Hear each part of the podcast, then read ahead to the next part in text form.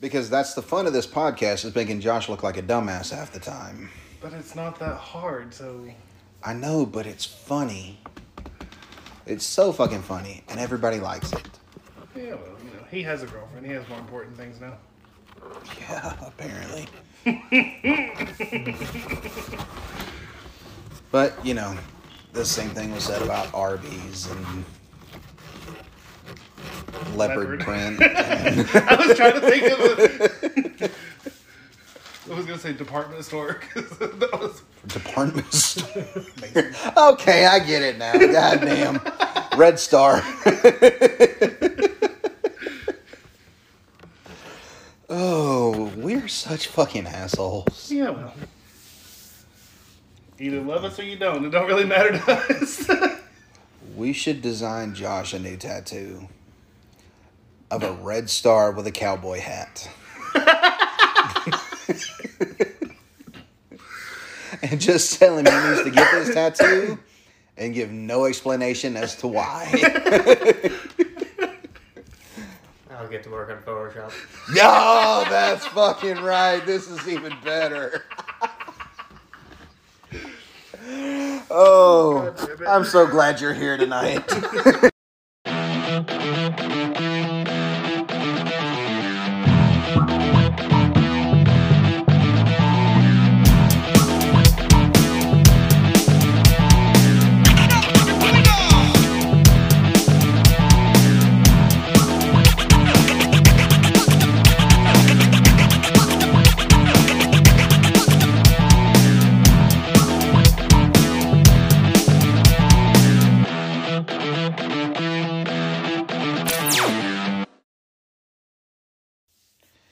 Okay, so I'm kind of confused. Normally, you know how I start the show right here and everything and all that good shit, but see, Josh isn't here. And we have a guest. So, should I let the guest start the show and say it? Or do I say it? Or do you say it? Or do, do we try to train one of the fucking wolves to say it? I mean, what do we do? I don't know. Since he Will did the homework, let him do it. But you're the guest. You say it. Right, welcome to Turn the Buckle podcast. Ah. Close. What's up, fuckers? You missed that part. Yeah.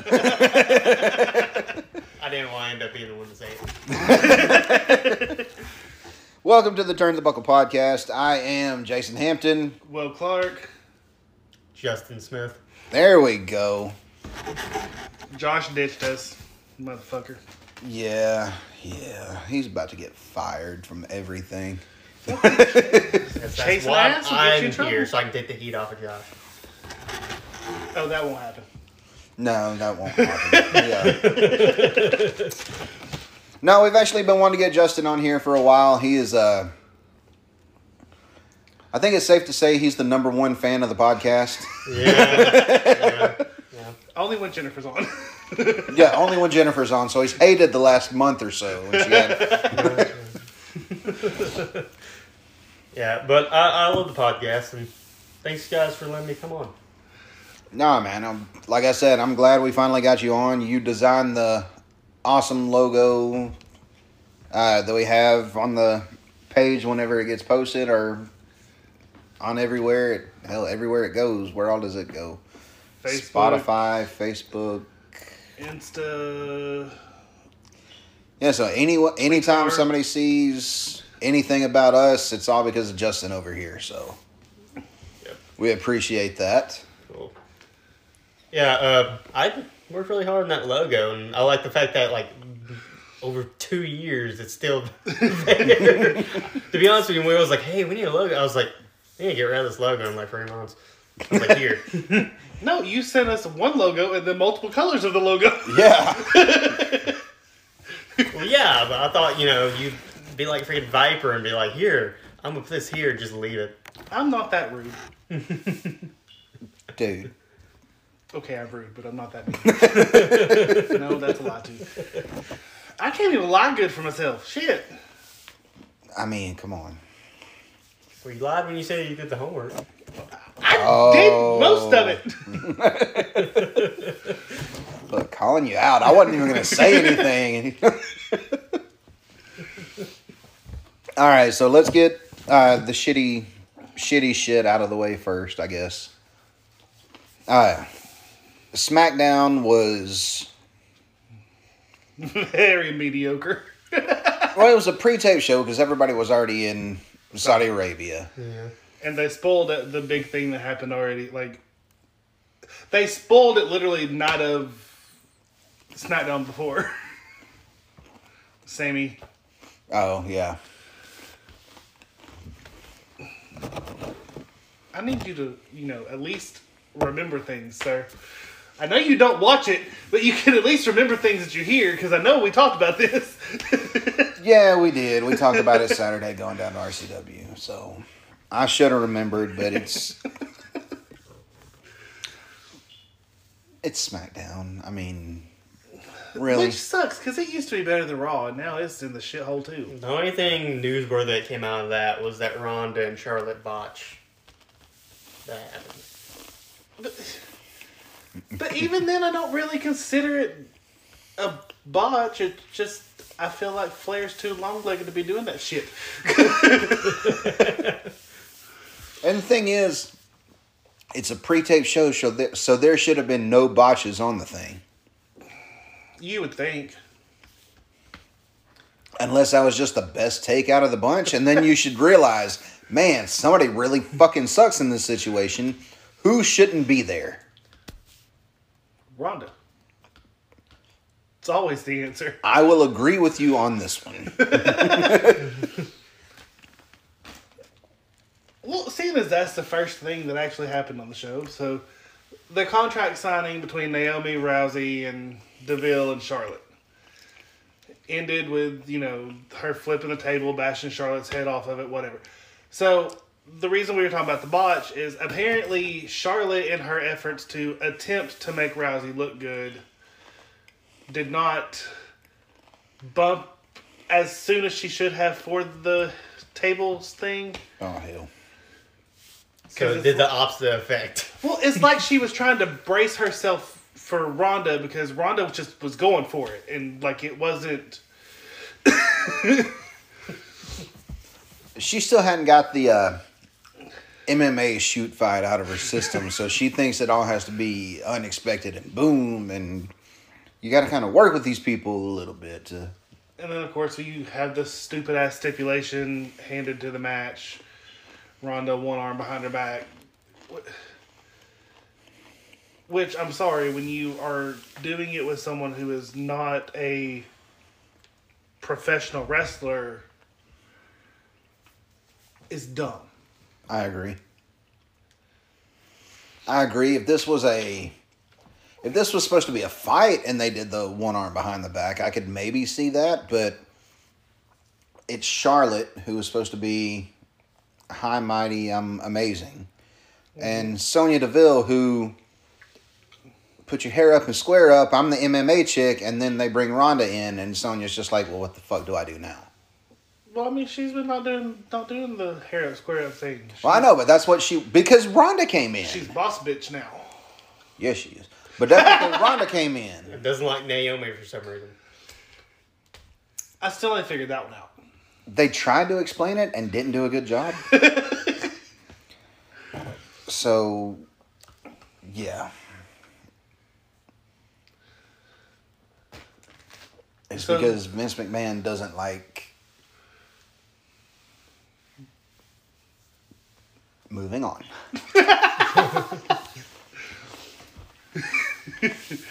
It's the wrong month to be talking about that kind of stuff. Eh, hold on, what is today? Today's the twenty second. No, she of way. She ain't mixed. So yeah, okay. I've had this discussion with Oreo. You know Oreo. Okay, you know who the comedian Gary Owens is. Okay, well his kid, he's white. His old lady was black, so they got mixed kids.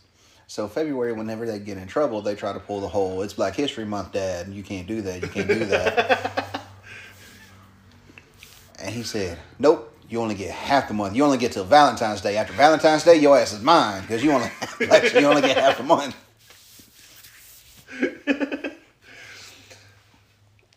So after the horrible contract signing, we have yet again Ricochet and Sheamus.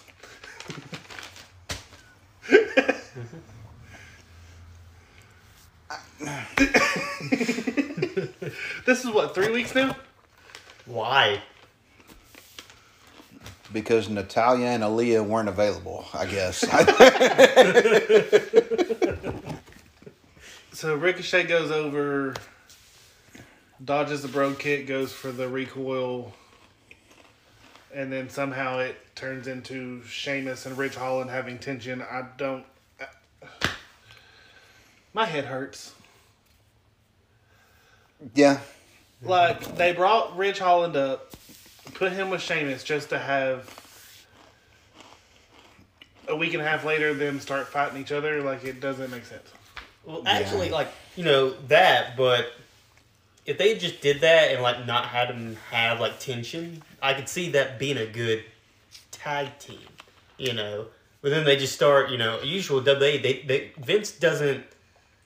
Nobody wants. So it's like, oh, I want to put these two guys together, but then like a month later, he's like, I want to break them up. He also doesn't understand tag team. Very true.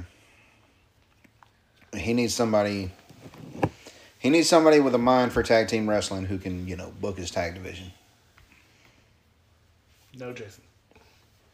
I didn't say me. I mean, at the rate it was going, he would hire Eli before he hired you.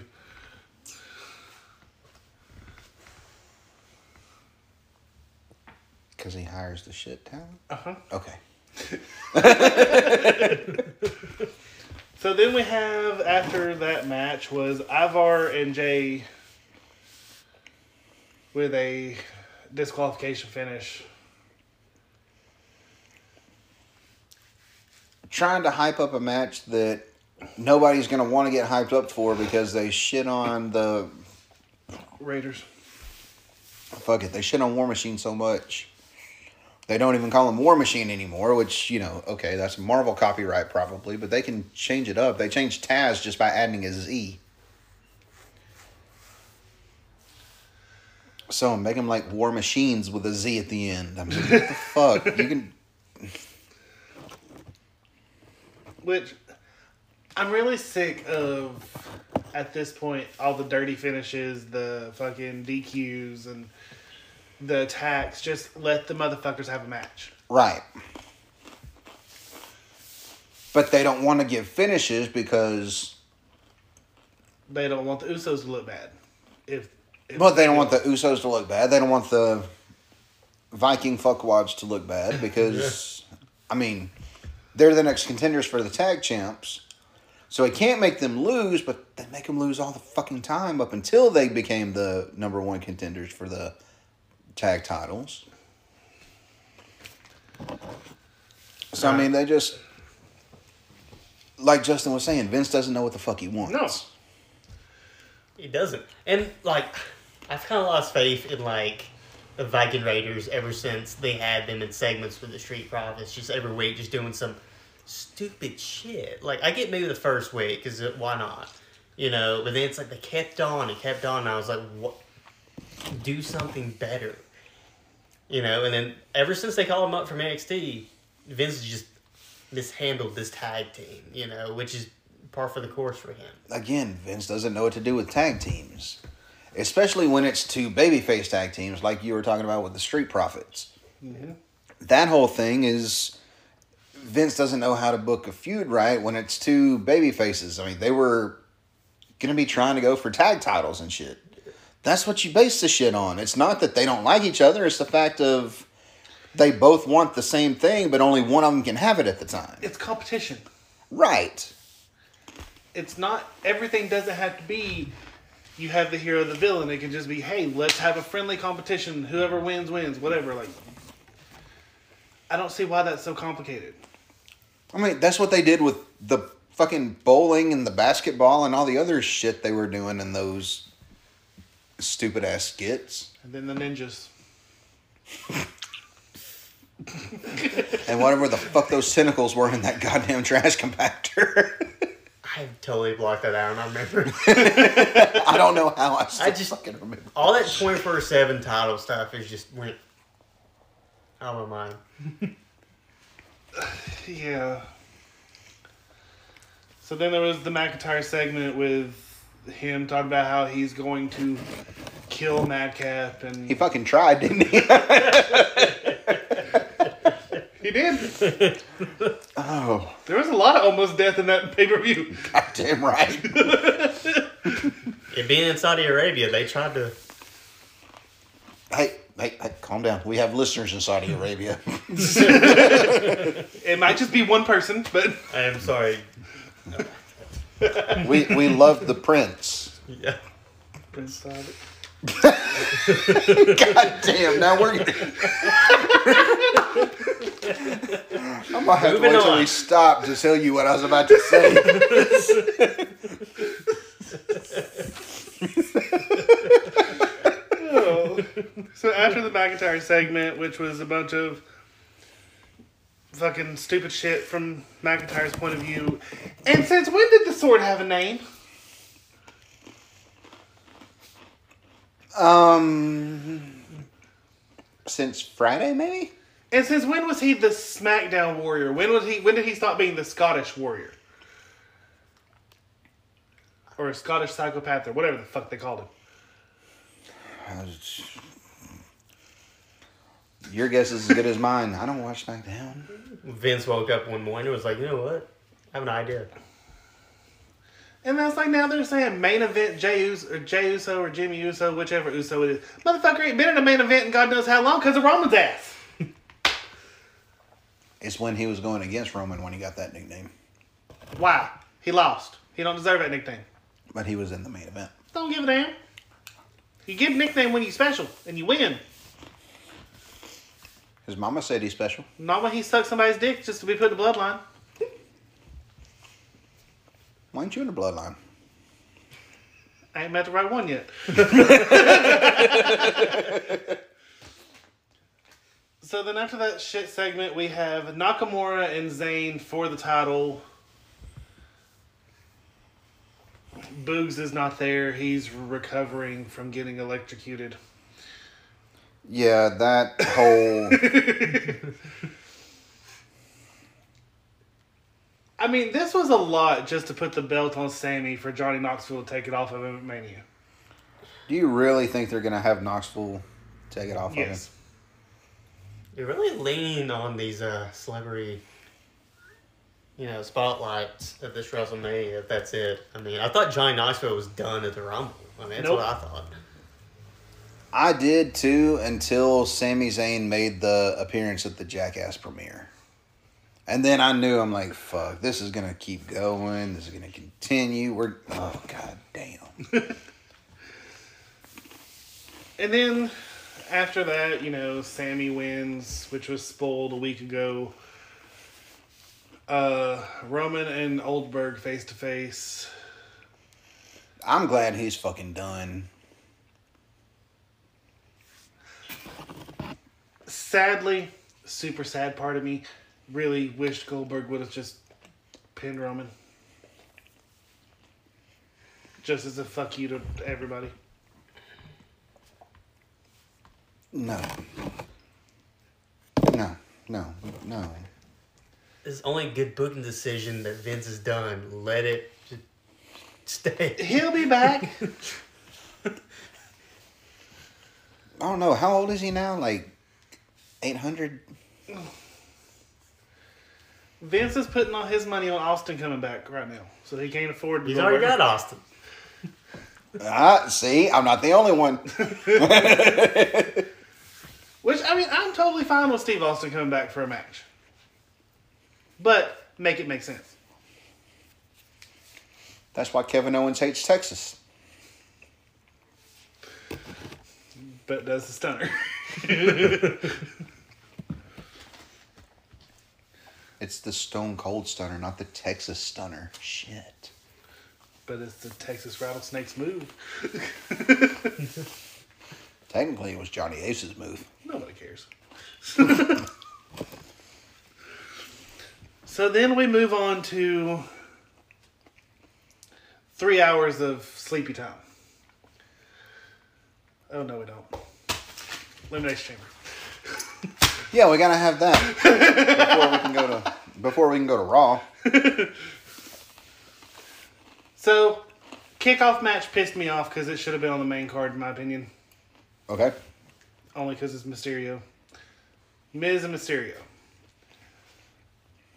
Which, Saw a meme somewhere. It said, "Can Raw just be three hours of Maurice running on a treadmill?"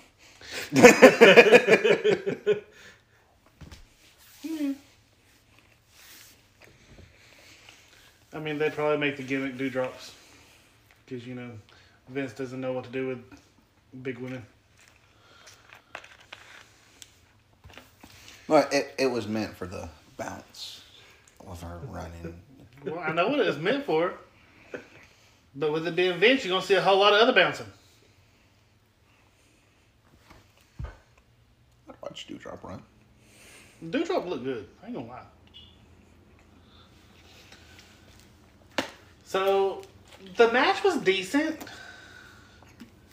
Like, if you if you hear Miz talk about it, he was, it was a handicap match because Dom was out there at ringside. Okay, this whole feud, all I can say is I'm glad somebody finally done the whole Eddie's kid thing with it. I mean, out of everything that's happened since Dominic's been up there, they finally did the whole Eddie's Eddie's kid thing out of it, and that makes me happy. I think like Seth didn't he like hint at it or something? there like a lot of people hint at everything. That's just like they have teased fucking Cody Rhodes for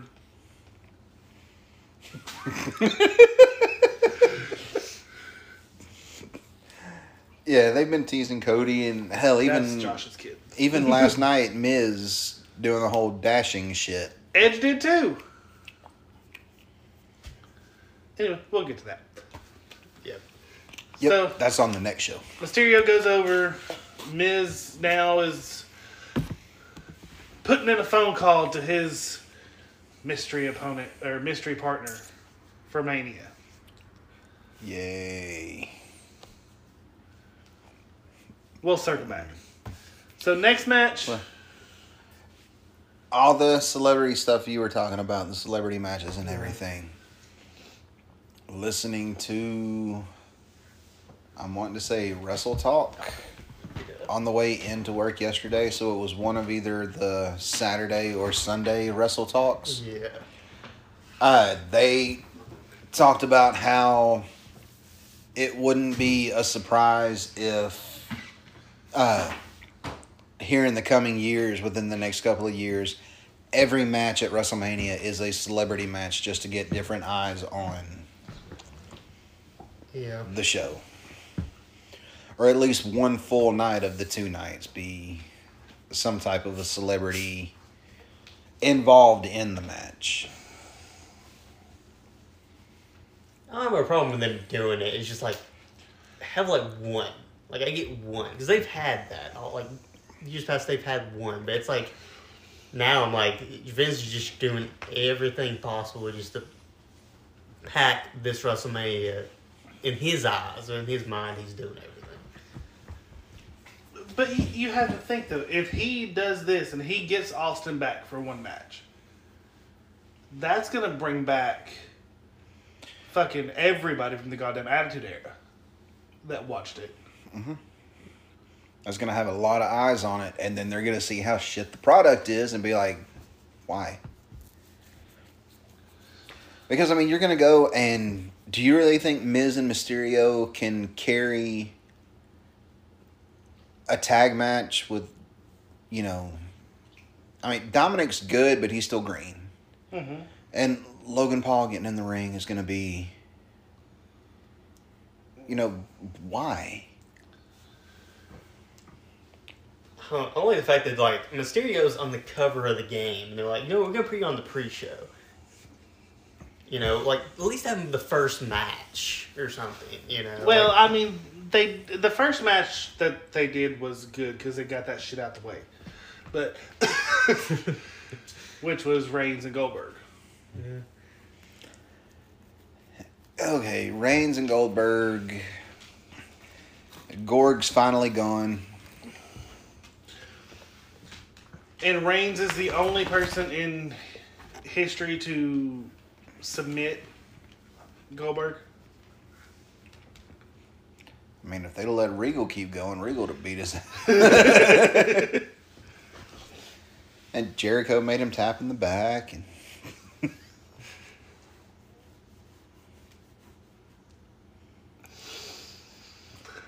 My brain went elsewhere. saw the look on your face and knew exactly where your brain went. So after that shit show of six minutes was the women's chamber. Damn, it was an Iron Man match? Six minutes is an Iron Man match for Goldberg. Yeah. I mean, come on. And apparently that man could not walk back up the fucking ramp. he was asking her, he's like, come on. He's give- give me some help." 900. Because it was funny because I saw the, some clip and he was like, the poor ref had to hold his old ass up. Was he trying to sell? What did he. He got choked out. Maybe Roman really choked him out and he was all dizzy and shit. He's like, whoa, buddy. Well, Roman said he was gonna Goldberg Goldberg. So Roman headbutted a fucking door and went goofy?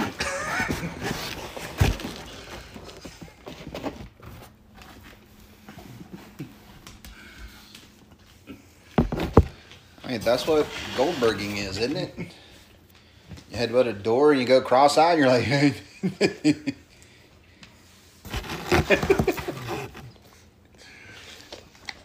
I don't remember who was the first ones in the. I know that it was Nikki and Okay, so the women's chamber was Nikki Ash, Rhea Ripley, Doudrop, Bianca I don't Belair. remember who was first. Who was in it first? Who started in it? Uh, Bianca see, came out last. see, here I am just trying to say who all was in it. You interrupted me and made me forget who I done even said first. Okay, Rhea, Nikki, Liv, Doudrop, Bianca, and Alexa. I didn't say Liv or Alexa. that bitch got a mind of her own. I gotta make sure. keep, it, keep it down.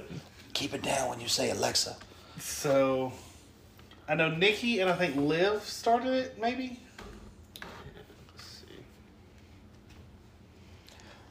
I don't know. I just found out some information about Liv Morgan today that I'm fascinated about. Her real name should be her wrestling name. It's uh I don't remember what the first name was, but her last name is Daddio. Oh God. Gionna. Gionna Daddio. Pretty sure it's not pronounced Daddio, but okay. It is D A D D I O. Daddio. I mean, come on. It's Daddio. The day they pronounced that though. it's Daddio, okay. so I'm pretty sure it was Liv and Nikki first. No eliminations.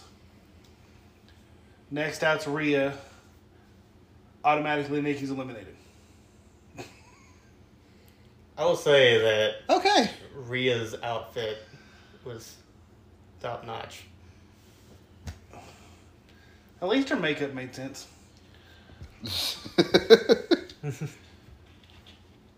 So then, I mean, it's hard to it's hard to do anything when you gotta make sure you're all completely covered up and everything like that. So well, I think that's why a lot of the stuff in the women's match was weird because they weren't, I guess, comfortable in what they were wearing.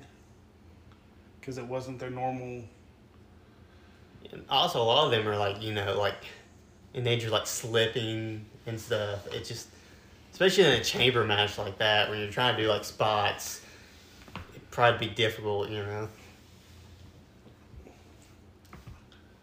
I just like the fact that Doudrop walked out to this bitch like she did, she gave no fuck. She was in a chamber. She just walked out. She's like, "What up?" I saw like a post on Twitter that was like, "Doudrop is what WWE wanted Nia Jax to be."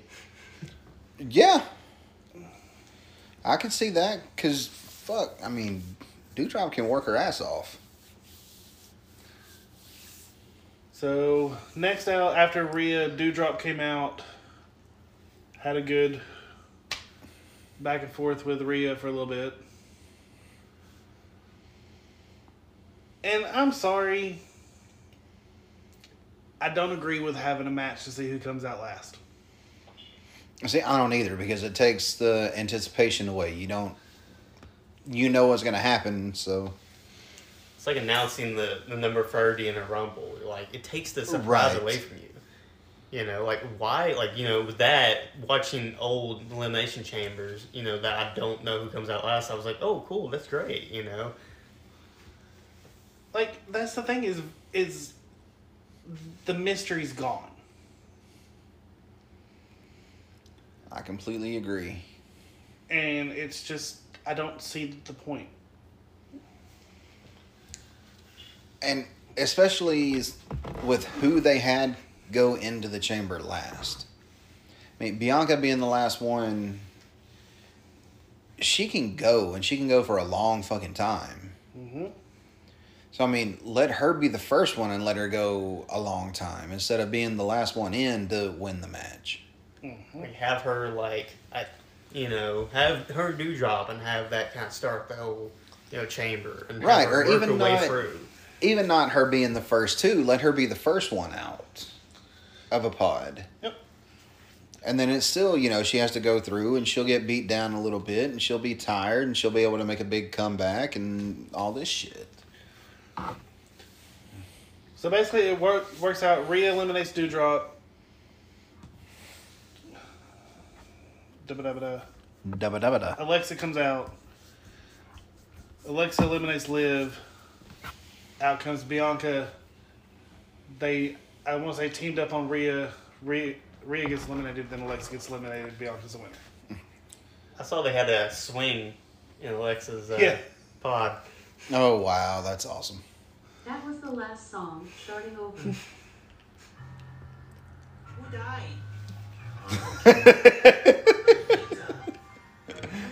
Alexa, cancel. See? Mind of her fucking own. We've done we done said that name twelve times and she just now decided. Oh, it's almost seven thirty, so it's about to start. So she's just getting ready. That's what it is.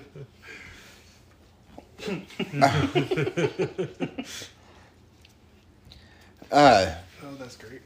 but no, they were talking about uh, the finish was changed in this one. It was always going to be Bianca going over, but Bianca and Bliss were both going to have shoulders down and like a double pin, and then Bianca get the shoulders up. And then they changed their mind to make it strong, so when she goes to WrestleMania, she looks like she's got a chance. But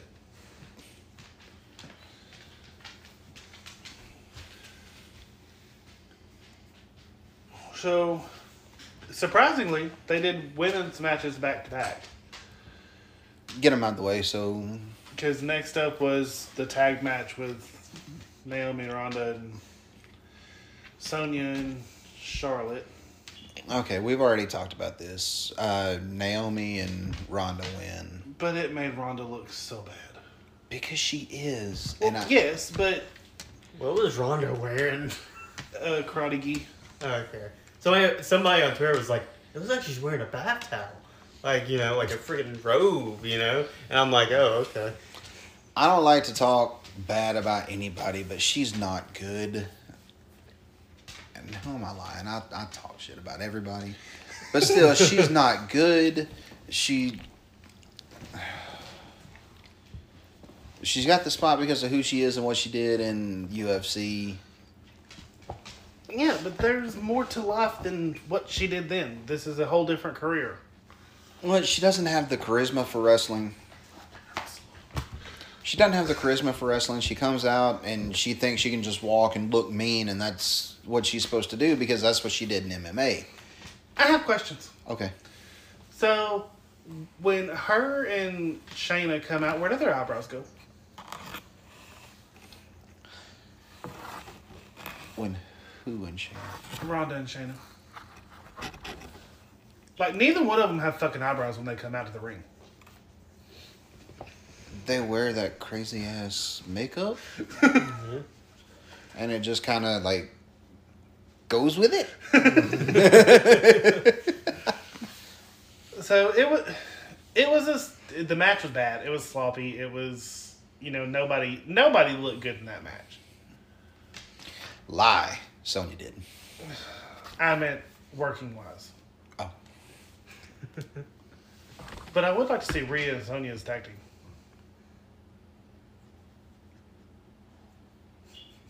See, that's a tag team that would make sense, but we know Vince is not going to do that.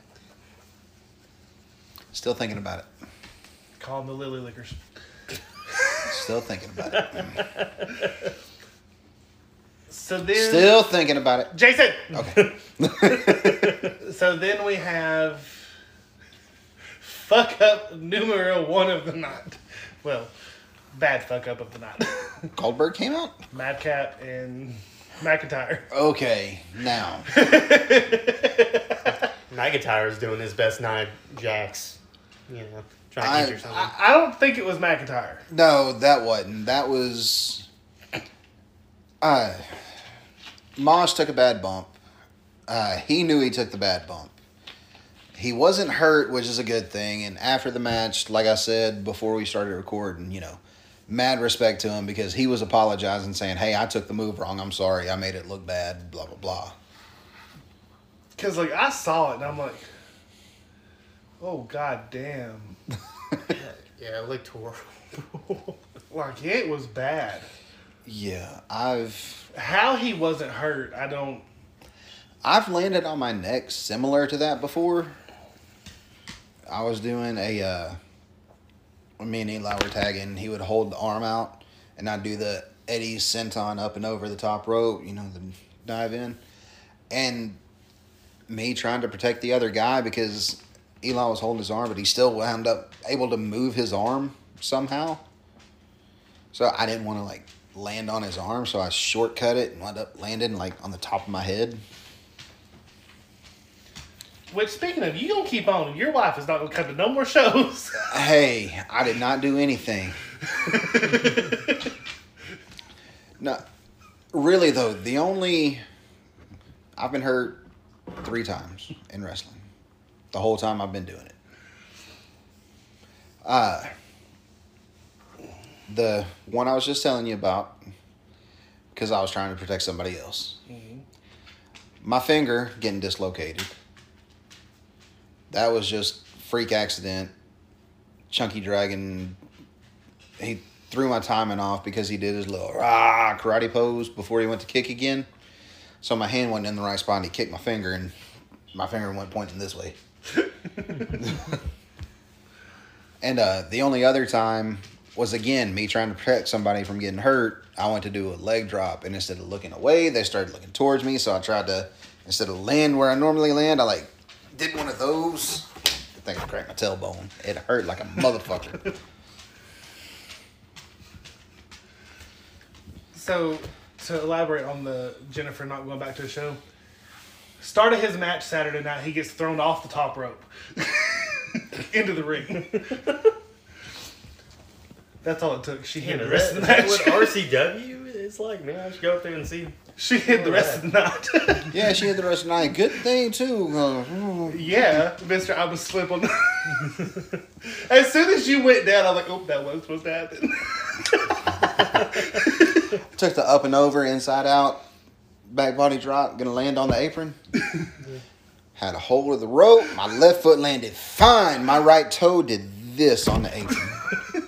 Next thing I know, I'm like slapping my back on the fucking ring apron, and I don't even know how that happened. And then I'm like face first on the ground, going, "Fuck! You've got to be goddamn kidding me!" And it was all like that. I mean, I know you was back up real quick. I was proud. from the time my foot slipped until I landed, like I landed face first. There was no catching myself. This was like slip, boom, pow. And I heard, did you hear the? Yeah, that was me hitting the ground. That wasn't me slapping like I normally do. That was me actually hitting. I'm like, the fuck just happened? Who are you facing? Uh, Sean Clark. But yeah, he did. He just gave me the simple up and over. I was supposed to land. He's supposed to turn around. I gave him the spear through the ropes. Yeah, I, I landed and then I landed again and then landed a third time. Because as soon as you went off, he turned around and looked. He's like, he kind of paused for a second.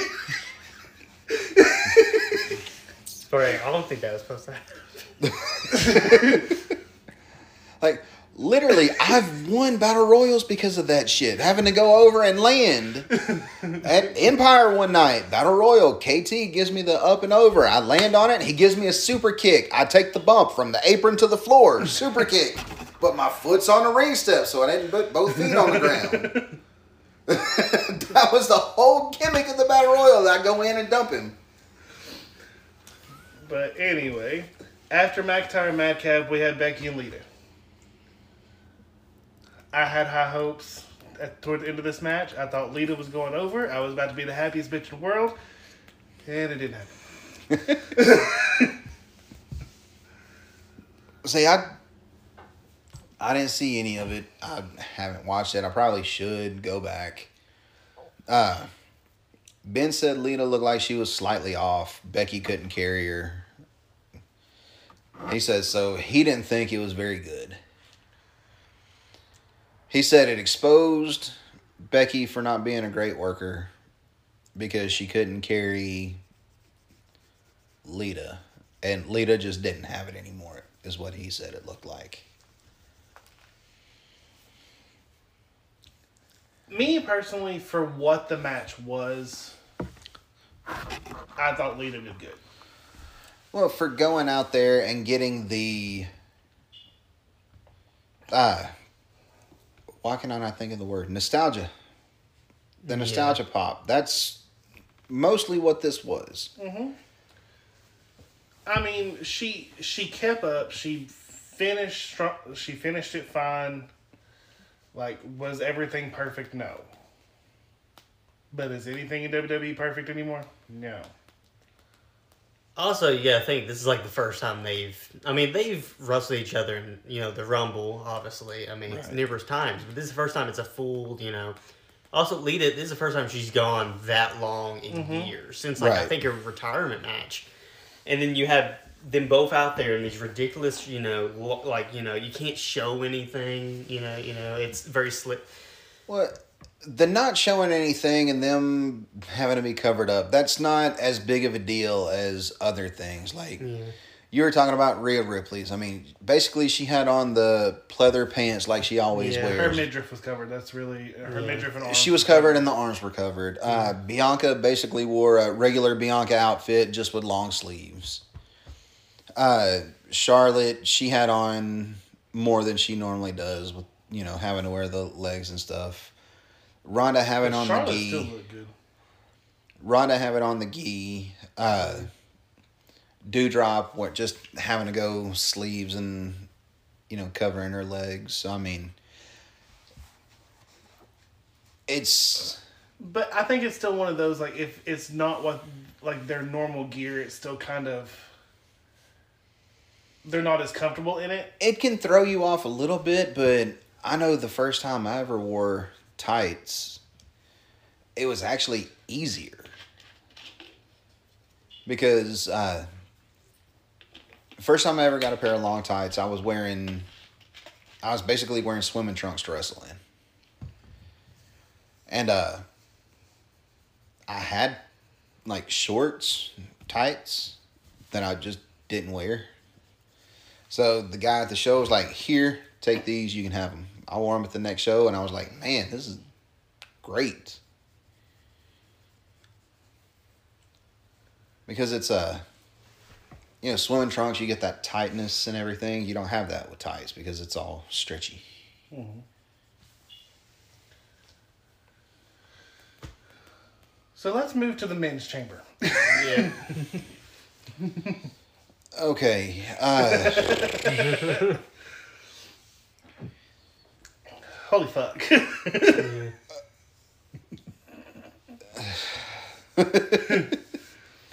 now lashley uh lashley is legit injured shoulder injury so Thank you, Lesnar. Well, I mean, Lashley did it to himself. Lashley did it to himself, and Lesnar tried to fucking save him. I mean, that's hell. I said that, and I'm like, look at. I said, uh, I was like, damn, look at him protect him. I damn, babyface Lesnar's different. right? And like on Raw when they did the whole scrambled deal when they had the big uh, interview segment where uh, Riddle was just like, "Come to the Broga party." You know? when he was suplexing Theory, he was like picking him up and like putting him down. He wasn't just like throwing him across the ring. You know, I was like, "This is different from Brock." So, men's chamber starts with Theory and Rollins. First time Theory tries to die, Rollins power bombs him through Lashley's pod, which puts Lashley out of the match. At least they did something to where it made sense for Lashley not to compete in the match. Right, and the concussion thing. Again, this was Wrestle Talk saying they haven't said one thing about concussions in 15 years on screen. and now it's a storyline to cover up a shoulder injury. Why not just be like he goes through and he's like, ah, you know, why does it got to be the Because the camera was on him, and the way he landed, it was like he hit the corner of the pod. Yeah, I understand that, but still saying concussion when you could do anything, you could have had him. Hey, whenever this is about to happen, make sure you have your hand up, like you're resting on it, and oh. I mean, wrestling can do a lot to cover shit up. Yeah. So there was literally no eliminations in this thing until Lesnar comes out. Which I think is badass because Lesnar wasn't supposed to come out at that time. No, no. No, like legit, he Oh, went off script. I know. He Which said, is "Fuck badass." You. I'm gonna kick this bitch up in. Because apparently it was time for Lashley's pod to open, and Lesnar was going to be the last one. Mm-hmm. Lashley wasn't there, so Lesnar's just like, eh, fuck it, and kicked the pod open. So then he just immediately Rollins Riddle Styles gone, leaving cat and mouse with Theory, which was fantastic. like the whole running around the ring. Lesnar's big ass can fit through the little gaps real quick. Oh shit! Every podcast, Every podcast. everyone. But like, I, I see your pausing her nose. That's all I see. but I mean, come on. Theory earned his fucking paycheck that night. Yeah, and AJ's and Riddles and He's gonna go. He went to Vince. He was like, "Okay, Vince, I want Owens. I want him." Like the thing is, is like, damn, like I've never seen anybody try to climb out of the elimination chamber. It happened in the tag team chamber. I'm wanting to say they climbed up to the little butthole at the top and like dropped off onto somebody. Yeah. I meant climbing out. This motherfucker was out. Oh, His whole upper half was out. It'd be hilarious. He got down there and he'd be like, "Did I win? I got out. Look at The chamber vertically gave birth. And they'd be like, "No, this is not. This is not a cage match. You can't do that." So Lesnar grabs him, pulls him back on top of the pod, hammers him in the back a couple times, then continues to bash this child's face into the leg sand. No protection, no hand up, no nothing. Austin was eating that shit. Just to be F5'd off the top of the pod. Yeah, that was. Guess what? This is face Brock. yeah, yeah. This is good guy Brock. Imagine if he was still a heel. He'd just be like, you know what? I'm gonna throw you from this pod to that pod. Not the short distance either. I'm gonna throw you the long one. Like, god dang, bro. I'm gonna throw you like Keith Lee through Isaiah Cassidy. He's like, I don't give a damn about your Austin, Vince. But like this kid, I mean, luckily he landed fine, but even the landing, he could have hurt himself bad. Yeah, he could have blew his knee out the way he landed. They uh I saw an angle on YouTube. It was like from someone in the crowd that was sitting on the side that Austin got thrown onto. And it was He's probably like, you know, years ago, an Austin wouldn't put me over. This Austin's gonna put me over. But so I, I love Theory. yeah. Like I love the gimmick he's going doing. to be a star. Yeah. Yeah. and the selfie gimmick is great. Do you Because- think it's like a, a? Do you think it's like better than Tyler Breeze style? Eh, no. No. because Tyler Breeze was fine as hell. but it's just kind of like with the chamber, everybody in the pods, and he's running around the ring doing the selfies outside the pods. And then you have Riddle. That's another reason why I like Riddle. He's just He's, just Riddle. yeah. Like he doesn't give a fuck. He's like us. He doesn't care and he's gonna have fun and laugh anyway. Okay, so I guess it's time to move on to Raw. So kicking off Raw, we had Lesnar's open segment in which Heyman came out and informed him he is defending his title at Madison Square Garden. Against Lashley, I don't know if they actually said who it was they said. But because I missed the opening. Like I didn't. oh yeah. They their Wrestle Talk refers to this Lesnar as cuddly cowboy Lesnar. He came out and you see where he made that kid touch his towel belt. He, he takes him and he goes, he's like, touch it. No, touch it. He was freaking. And I was like, what?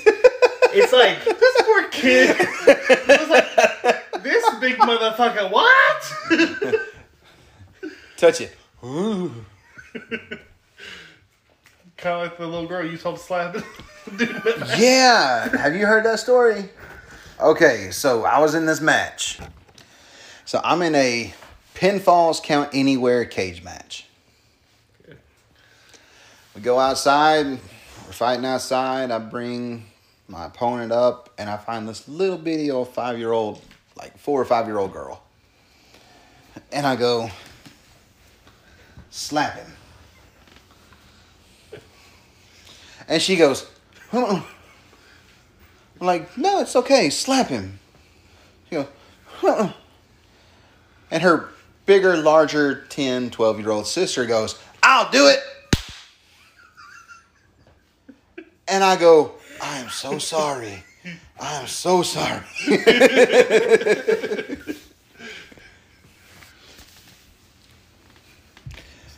okay, so Lesnar opened his segment. Anything of value happen No. on that besides Heyman coming out?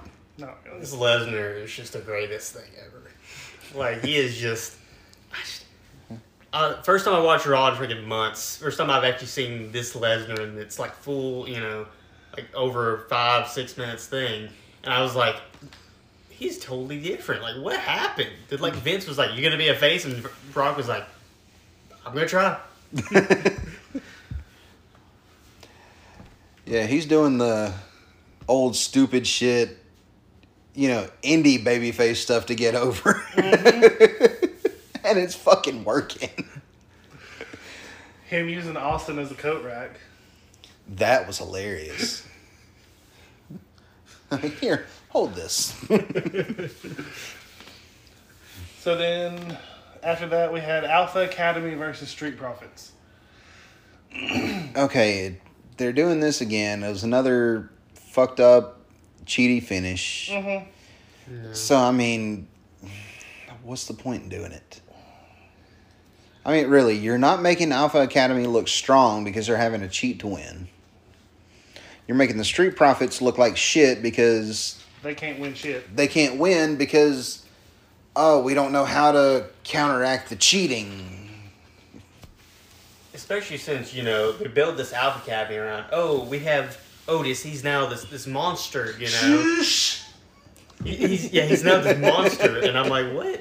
You know, wouldn't you just let him win without having to cheat?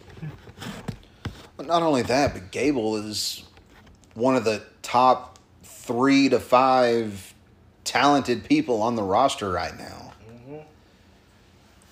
And you have Otis, like you said, doing the whole he's a monster thing. They shouldn't have to cheat to win. They go through and hell, the whole uh, academic decathlon shit they were doing.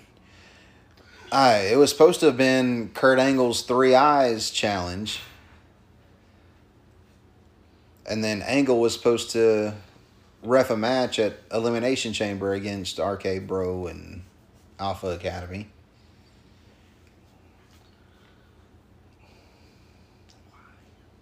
Yeah, it doesn't. Because originally it was supposed to be Gable that was Angle's son, not the Jason Jordan thing. Vince is just like, ha ha, we're going to do the black kid. And Angle was supposed to manage Riddle when he came up to the main roster.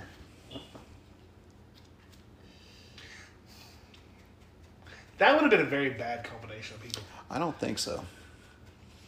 You seen how goofy Angle can be wearing the little red cowboy hat with Austin? Know who should have managed Riddle? Who? Rob Van Dam. They would have both been fired within a week.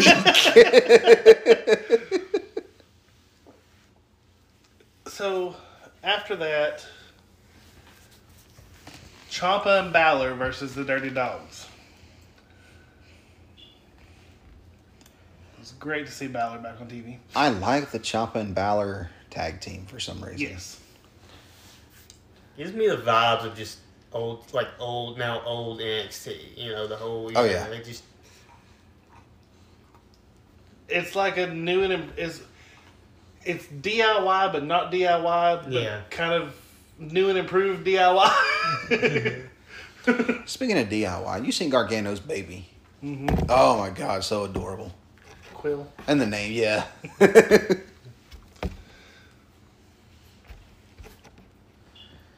Doesn't surprise me it's a comic book name either with all the gear. Oh no, he's a nerd. they had all the little stuff too. The little. The little rocket in the Yeah. comic book. Rocket Raccoon, second best raccoon. Scurry first. Goddamn right. He's packed away though. Oh, you finally packed him? Just to move. It's he's in the box right there. Oh yeah! c- Congrats on that. Hey, thank you, buddy. Hey, we're gonna have a patio to record this bitch on now. Goddamn right. Overlooking the mountain at sunset. We ain't gonna be good for nothing. Are we anyway? At least thirty people think so. I mean, Sometimes. one's here, so you know. Um, so Ciampa Balor go over that led into tonight with what Ciampa versus Ziggler. Probably. Which is going to be good because they're both fucking phenomenal. Yep. Ziggler, uh, I just don't. They could really have Ziggler be is a straight up main eventer, and they just keep screwing them up. Like like this tag team with Roode. It's like why? Ziggler is probably the most underutilized person. I mean, hell, we've had that list. Who do I put? I'm putting Ziggler on the list, I think. Sir, Uh oh. I know you're your best. sir. So. so I have this thing I like to do. I like to um. He Man. has this thing he likes to do called piss everybody in our group chat off. But hey, hey, me and Avery do it. and me and Joey cut y'all out. Well, I like to make because this this happened a couple years ago. He was like, "I'm, I'm a big fan of Ziggler," and I was a big fan of Miz because that's when they were having that great Miz versus Ziggler feud. And I was like, you know what? I'm just gonna. I know how to push his buttons, so I'm just gonna go. You know what? Ziggler should just get fired. You should fire him. After he loses this mismatch, you just fire Ziggler. But yeah, Ziggler, like he, He gets a lot of fuck yous in the, in the group messages. I can see that. because I'm a big troll. I like troll. I like to troll about Dolph Ziggler and Nia Jax. Main, main two. Oh. So then we have Nikki versus Rhea. Again. Okay, Rio wins in seconds. Next. Apparently there was a Reggie and Dana segment where Reggie laid in the ring to let Dana pin him to get the belt back. And then he kept kicking out, kept kicking out until she kissed him, and then he laid there and So then we had a Shelton Benjamin sighting on TV okay. against Damian Priest, Oh well, you know, where he lost. yeah. Thirty-five seconds, probably. Wow. That's a guy time. I'd like to see in AEW. Shelton Benjamin. Benjamin. Yeah. I'd like to see the hurt business go, but I'd like to see Cedric. Cedric's not gonna go because his wife situation. Mm-hmm. He married Big Swole. Oh well, All that situation that went down with Big Swole, he ain't going. she should have kept her mouth shut. Agreed, but he ain't gonna go to AEW because of that shit. I think. So after Priest beats Benjamin, Doudrop versus Bianca. Okay, again. Yes, but apparently it was a really good match. I, Well, yeah. I'm I not mean, they're watching. both phenomenal. To show you how much this match has happened, I stopped watching Raw four months ago. And I've seen this match four months ago. but So you also know that Veer Mahaan is coming to Raw. Oh, yeah. That, but Bianca actually got her up in a KOD, and it was pretty impressive. Well, see, that's what the feud was originally about. Can she hit it? And then she finally hit it, so you know she can hit it now. So it's no fucking surprise. But I think it was actually one of those like Doudrop in the middle of doing something. Bianca got her with it and kind of surprised everybody with it. Oh, okay. and then main event of Raw was Owens and Seth versus RK Bro. Whoever wins gets put in the tag match at Mania. Okay, who won? KO and Seth. So is Owens gonna work twice to work Austin, or is the Austin thing not gonna happen, or is something gonna happen to where? Who knows? oh, Steve Austin's going to find a tag team partner. It's going to be. They'll make it a fatal four. Austin and The Rock. Oh god. I miss real tag teams in WWE. You know, there's only a couple. You know, Alpha Academy and just it just it just thrown together tag teams now. I'm surprised at how well Randy and Riddle work together. I'm not. I'm not because Randy's good. He knows what the fuck he's doing. Riddle's good. He knows what the fuck he's doing. I mean, hell, if you take two guys like that and you put them together as a tag team, it'll work. Mm-hmm. Like fucking uh, Rated RKO with Edge and Orton. Uh, hell, the the fucking two man power trip shit they did with Austin and Triple H. It was good. It worked. Uh, I wish they weren't so fucking. We're the main eventer, so we have to win every match because they could have had some fucking good feuds going with some shit.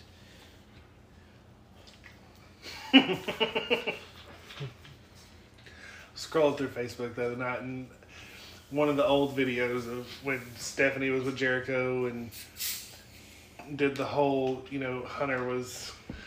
and then he goes, Well, even a 747 is small when it goes through a Grand Canyon. So it played. and for some reason it got to that and I about spit my drink all over my bedroom. because he says that I don't know what you're talking about. I'm like, bitch, you a hoe. Was, So yeah, WrestleMania is gonna get confusing now because of that tag match. or something will happen and they won't even be in it, or I could see it being a triple threat tag match, which would leave Owens fresh, or do the Owens Austin first. So Austin, one one night, one next night. I could see him doing it to where Austin hits a stunner and pins Kevin Owens, and Owens is groggy, and the very next match is the tag match. So Owens is kind of out of it the whole thing, and Owens takes a pin in the tag match. But are they going to put Austin over Owens? Why wouldn't they? It's Austin. But Why bring the dude out of retirement? You're just go, hey, I want to bring you out of retirement. Because they're in so you Dallas. put over Owens.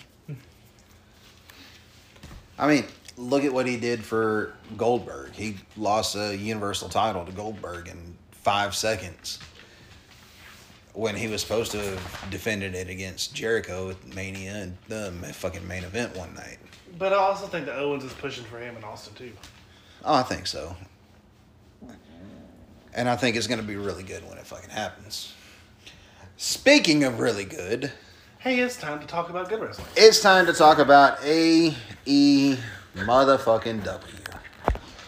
So, what the hell happened on Dynamite? William. CM Punk's great, great promo. Okay.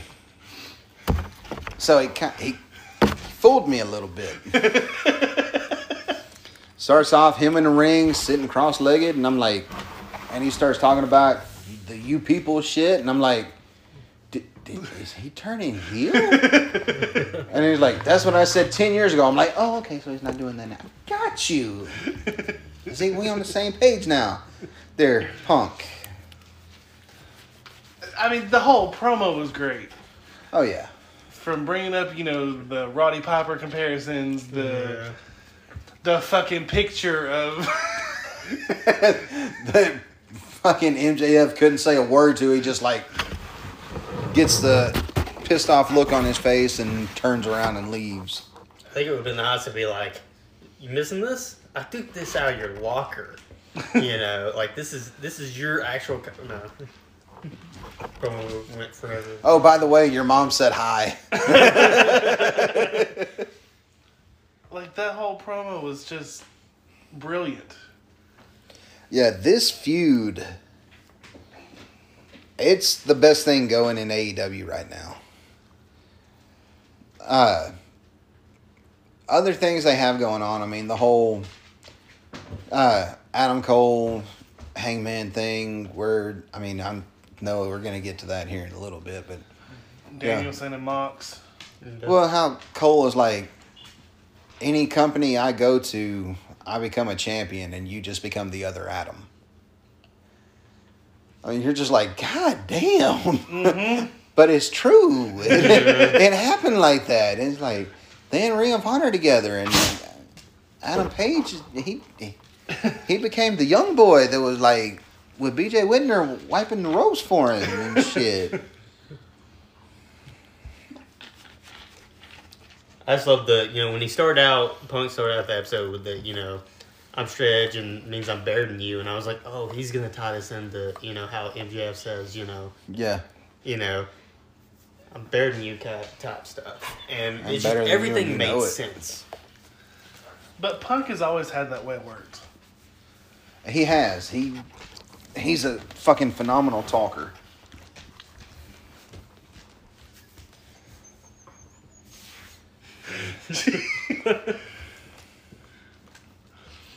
So we go from the promo leading into what dog collar match, Promo is going to lead into the dog collar match at the pay per view. and after that we get Bryan Danielson and Lee Moriarty. I'm sad that I didn't actually see Oh, Dynamite because this match would have made it all worth it. it was good. Because tag team wrestling, that's number one. Technical wrestling, that's number two. And this was a technical clinic. And it all led into what Bryan wanted. He wanted to see that viciousness. He wanted to see the the strength. He wanted to see what Moriarty has because he's banking on Mox to do the. Right, and I hope they do. I hope they go and have a fucking banger of a match at the fucking pay per view, and then they team up like they were talking because that's gonna be badass. Because I can see Moriarty, fucking Wheeler Yuta, and you know people like that underneath them too, Mhm. doing the whole uh, learning from them and shit.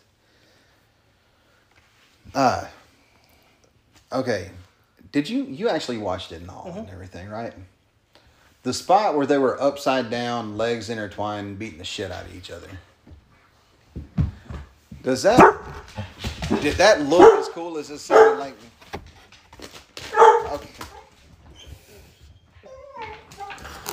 We okay. We gonna we gonna take a quick break. We ain't gonna stop, but we just gonna pause. So you ain't even gonna know. So I didn't have to tell you, but you gonna know because the fucking werewolves. Okay, so we normally don't do shit like that, but we had to pause because the fucking werewolves were going out of fucking control, and they better not fucking do it again. Yeah, right. uh, so yeah, it was definitely looked pretty awesome. Okay, that I heard just somebody talking about that spot, and I'm just like, you gotta be fucking kidding me. Are you for real? I gotta see this. No, it didn't happen. That couldn't have fucking happened. Okay, maybe it could. I could see them two doing some shit like that. And this is all going on in my mind in like the five seconds when I first heard that it happened. I'm Five like, stages of grief. yeah, all at once. That's every Bryan Danielson match he's had in AEW so far. it's like he's not gonna hey do Vince, that. watch this. He's not gonna do like that's the thing. Bryan Danielson has since he's been in AEW proved, you know, what he I guess what he wanted to prove is that he can Motherfucker still was held back. go. I mean, it's not even the fact that he was held back. It's just the fact that he had to go and he had to wrestle the WWF's WWE style. You know, he couldn't go out there and do American Dragon. American Dragon. He had to. He had to put a uh, filter on everything he was doing.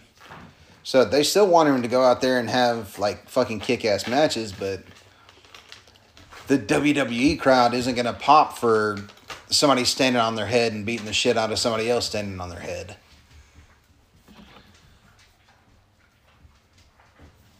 Old school fans no, but the new school fans yes. Yeah, but most WWE fans are the old school fans. Yeah. Lord, a friend of mine's dad was so pissed off at the two ni- two weeks that it was on Sci-Fi. Why'd they move the goddamn? Cause the Olympics. I'm gonna need you to calm down, sir. Like, What? You know the Olympics are important. All right, so what we got next, William? Wardlow versus Max Caster. Poor Max. But I fucking love the acclaimed. but he actually made Wardlow work for it. Well, good. Wardlow had to work for it against the Blade too. You know who else likes to claim? Melissa Joan Hart. She was Larissa explains that shit. yeah, she was she was ringside every time, you know, like uh, when the claim came out, she was like, "Whoop, I'm up. Yeah, I fucking love the acclaimed. I love how everybody everybody's trying to figure out if Max Caster's gay or bi or straight or I I still think it's. Uh, yeah, I still say they're probably my favorite tag team in AEW. Shadow, that's not yours. you hard-headed bastard. That's why you're fat like your damn daddy. Worthless asshole. Don't even come to the fucking podcast and he goddamn lives here. Okay, so Max Caster. Uh, Did not win. oh, of course not. Wow. Damn Powerbomb Symphony, I'm guessing. And then, I don't remember Spears being out there though. Ah, Spears was out there because uh, Bowens came in, attacked Wardlow. Wardlow got Bowens off, and then Spears was there hitting him with the chair. Shit. Maybe I just didn't see him at ringside. How do I know that? I don't know. How do I know that that shit happened? Or is that just what I'm thinking would probably have happened? I- You're booking in your head. because the acclaimed have arrived. So then we had Page promo where Adam come out and basically said, "Fuck you, I'm next." Yeah, when he said the line, I become champion, you become the other Adam. Adam, that's going to be a fucking killer ass match. Mhm. Like, that's going to be so fucking good. I can't wait for that to happen.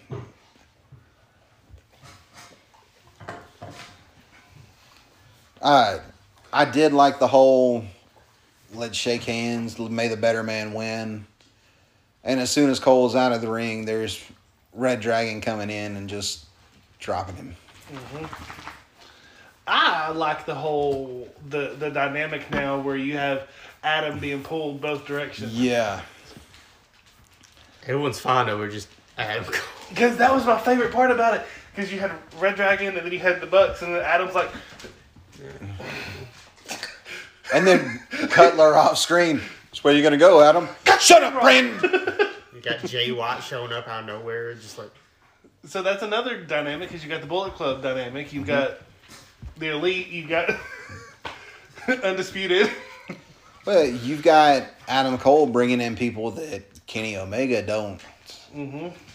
don't like or don't have, you know, good issues with, or however you want to fucking put it.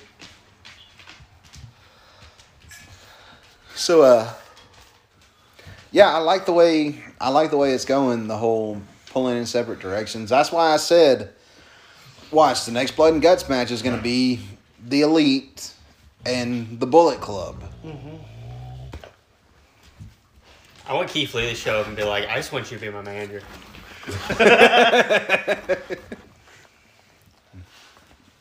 So then the big match that everybody was kind of wondering about Santana and Ortiz versus Jericho and Hager. Santana and Ortiz are so fucking good.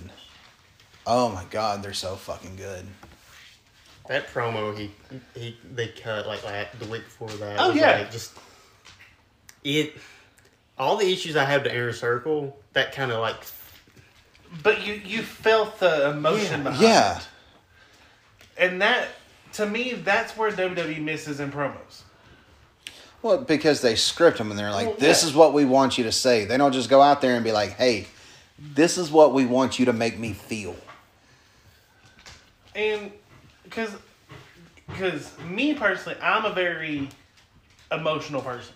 Mm-hmm. Like I connect more with the even at you know RCW. Right. The whole thing with Wes and Collins. Chet Collins. Like I was there the night Collins turned, and like I've hung out with him and Wes outside of the show. Like it's the whole like that Right. dynamic, and it's like, fuck you, Collins, you motherfucker. like even though I knew what was like what was coming, like it still hit. And see, that's that's what wrestling's supposed to do. It's supposed to make you feel something. Especially good wrestling. Mm-hmm. You know like everyone in that group. You know over the past couple years, you know I've grown to like every single person. Like you know the tag team. You know mm-hmm. Sammy. You know Jericho obviously is a legend. You know you got all these Jake Hager. May, maybe you know I could take it or leave it, but you know it just. Because he's done nothing. He has done absolutely nothing since being. Yeah, he really hasn't, but he he comes up there. He was a I mean, what was it? He first got there and he was either hurt or something, and then he had to train for a fight. And so, I mean, he's been in and out, and he's not really been a steady thing there. So you can't really you can't really put too much stock into it. Get behind him because you don't know what's going to happen. And But you really couldn't get behind him in WWE either. Well, I mean, everybody was behind the We the People shit. Everybody was behind the We the People shit. I was firmly entrenched in the We the People shit. I love that shit. I'd probably say the most over, other than you know the the tag team in the Orange I, I keep blanking on their name. What is their name? Santana Ortiz. Yeah, yeah. Proud and powerful. Uh, yeah, I don't know why. I keep wanting to call them LA. That's where I, what I was thinking. They were. I mean, they. Yeah. Well, you know, it's Sammy. You know, like I think Fucking he's Jericho. We brought up the wrong members of LA. That was hilarious. I'm like, ooh. that was hilarious.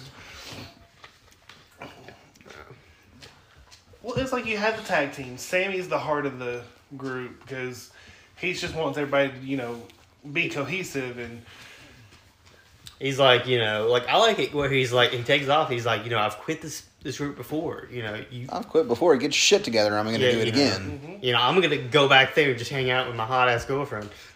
like is is that why we like AEW so much? Because they can say goddamn and shit and I mean, they talk like us. They feel emotions like us. They they have an owner that's just as in love Like with us? as we Yeah. are.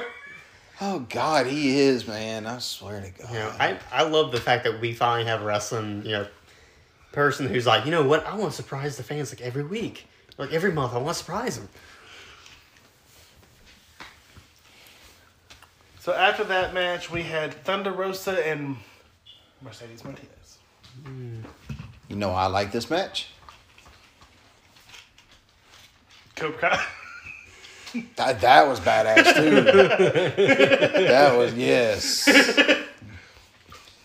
Said my sensei and old sensei because John your girl Kreese comes Katie out. shows up all the time. Damn right she does. So this is how the do celebrity integration right here. So he has an addiction to Jamie Hayter's ass.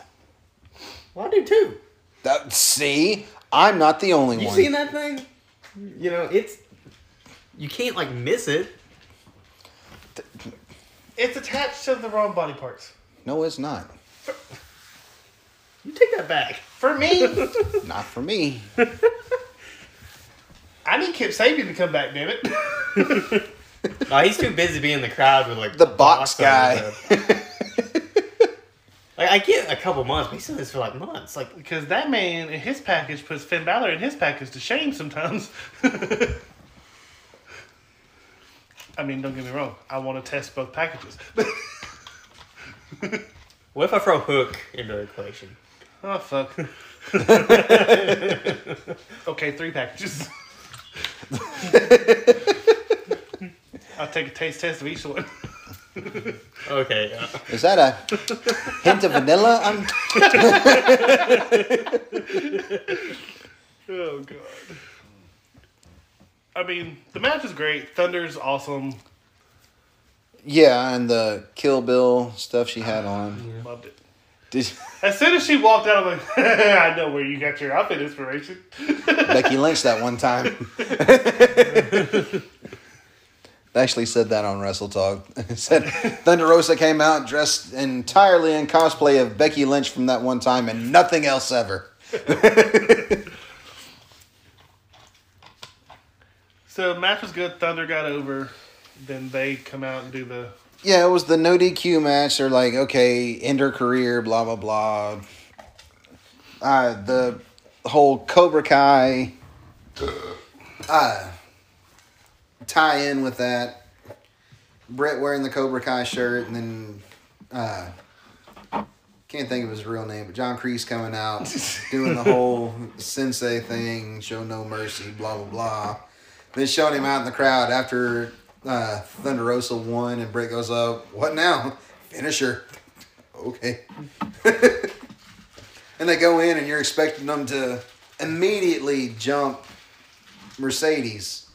And they go after Thunder Rosa instead, so you're like, okay, well maybe. And then they jump Mercedes too, so I'm gonna need Reba Rebel to stay out of stuff. less Rebel Reba, more Jamie Hayter. No, you can't let Ben hear you say that because she, Ben likes her. Ben like all buddies with her and shit. Good for Ben. Doesn't mean I have to like her. you think uh, they're gonna bring Mia Yim to E AEW? Supposedly they have a lot of women coming in soon. Good. Mia Yim would be a real good one to get in there with. Athena Be with good. them. Athena. Is she gonna go back and be? Well, she can't be Jade because of Cargill. Because I don't know if Mia Yim's trademarked WWE or if that's uh, her thing or. I think she was like, yeah, I don't know. It just Because I know she was Jade in Impact before she went to NXT. She could be Retribution. Or what was her name in Retribution? She could, reckoning. there you go. That's it. She can be Reckoning. She gonna be Mealy There you go. or Miley. Miley. M A I. So then, And then celebrity tie in with the Cyrus bitch. I could see her in AEW actually.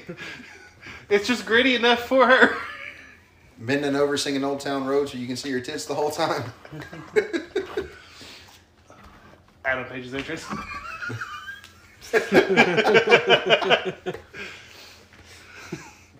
so closing out Dynamite, we had Sammy Guevara versus Darby Allin. I mean, those guys. Are just phenomenal in their own right. Yeah. I completely agree with them being two of the four pillars that AEW is going to be built on. I mean, I agree with all the pillars. I do too. Uh, I I love just the. need Jungle Boy to be by himself. I think it's going to happen soon. I think whenever they drop the tag titles, uh, Jungle Boy is going to get a maybe a TNT push.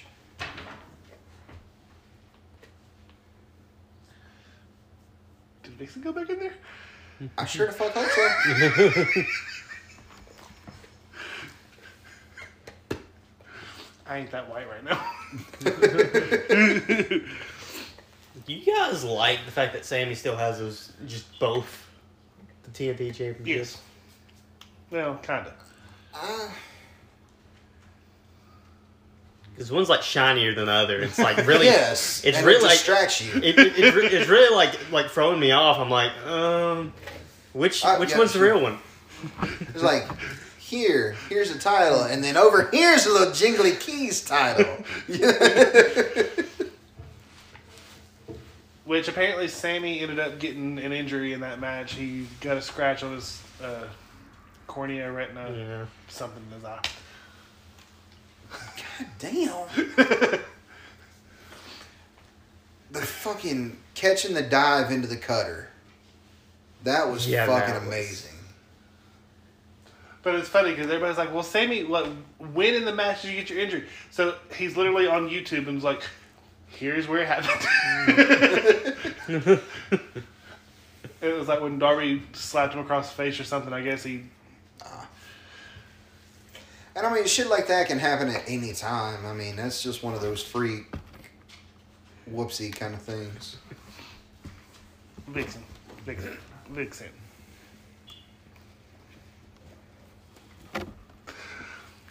If she fits, she Tiger's fits. trying to get in the box. Not trying. Oh well, she came back up.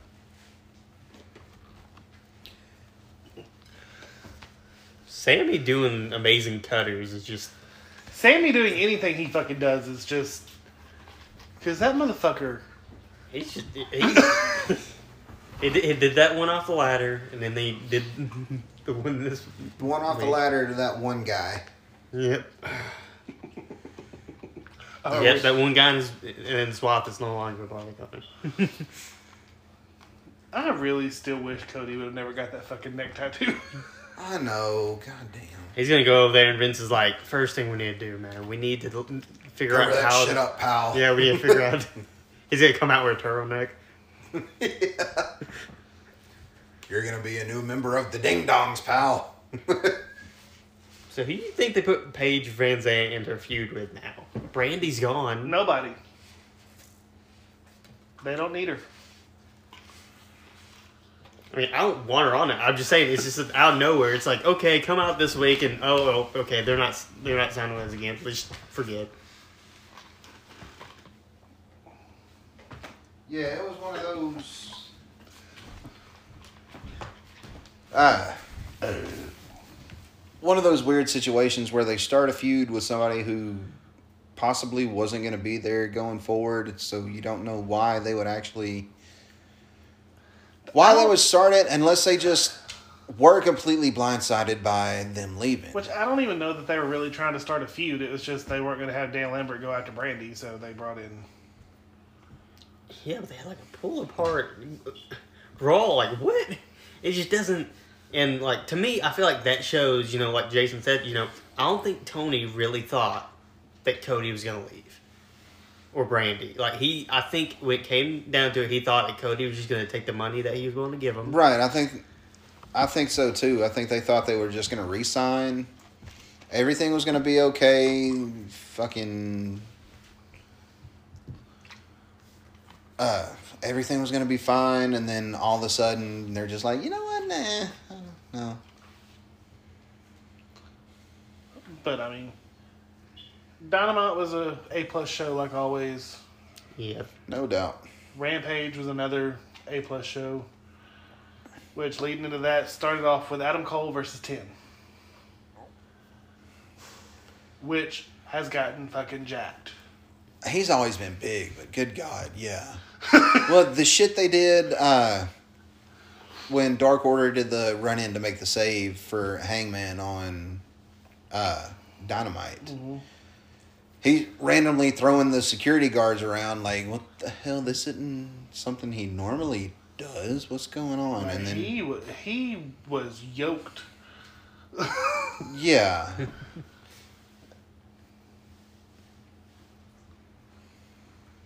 and it was just not.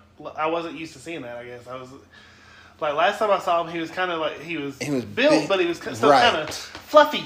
Right. There And was no, no fluff. fluffy. No, it, was- it was all. I'm a badass motherfucker, is what he is now, and. Uh, Which Cole got him with a running knee, of course, after he beat him down or Low low blow. then covered it up with a couple of kicks. low blow and the with boom, which the crowd's behind because every time he hits it, they yell boom, which is awesome. So then you led in from that to Hobbs and Dante Martin. I'm really interested to see this fucking ladder match because it's all big beefy boys. uh, I mean Wardlow, Hobbs, Keith Lee. yeah. So I'm looking forward to this shit. This is gonna be some. They buying special reinforced ladders for this motherfucker. Or all the ladders just gonna be broke. They're gonna be standing in the ring looking up like, fuck we do now.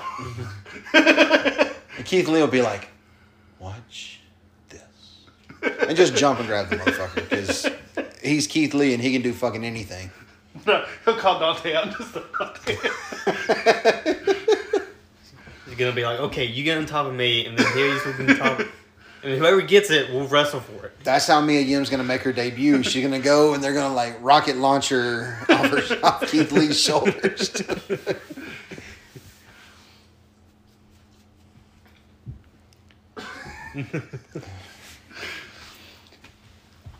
so after that, Hobbs goes over, of course. Serena Deeb's five minute rookie challenge, doohickey thingy. That's another badass bitch. I'm telling you. Some of these women's names. Angelina Risk. Did she say she was gonna lick her ass?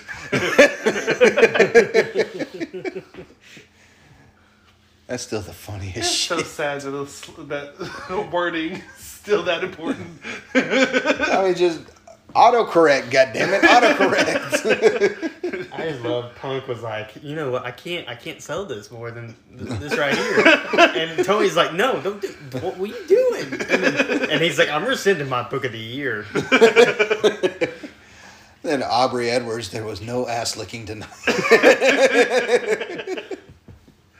I love Aubrey. Oh yeah. Like, she's probably the best fucking ref they've got. Except for the one that did the what the fuck is? This? When he ran down to the ring. I don't remember what the fuck he ran down to the ring for. he does some fucking this shit.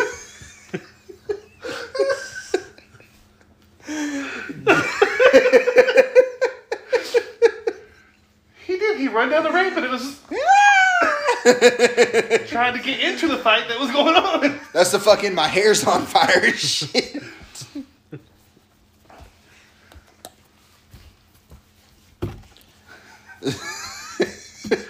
Because you have Aubrey, the hot one, and then the one that's in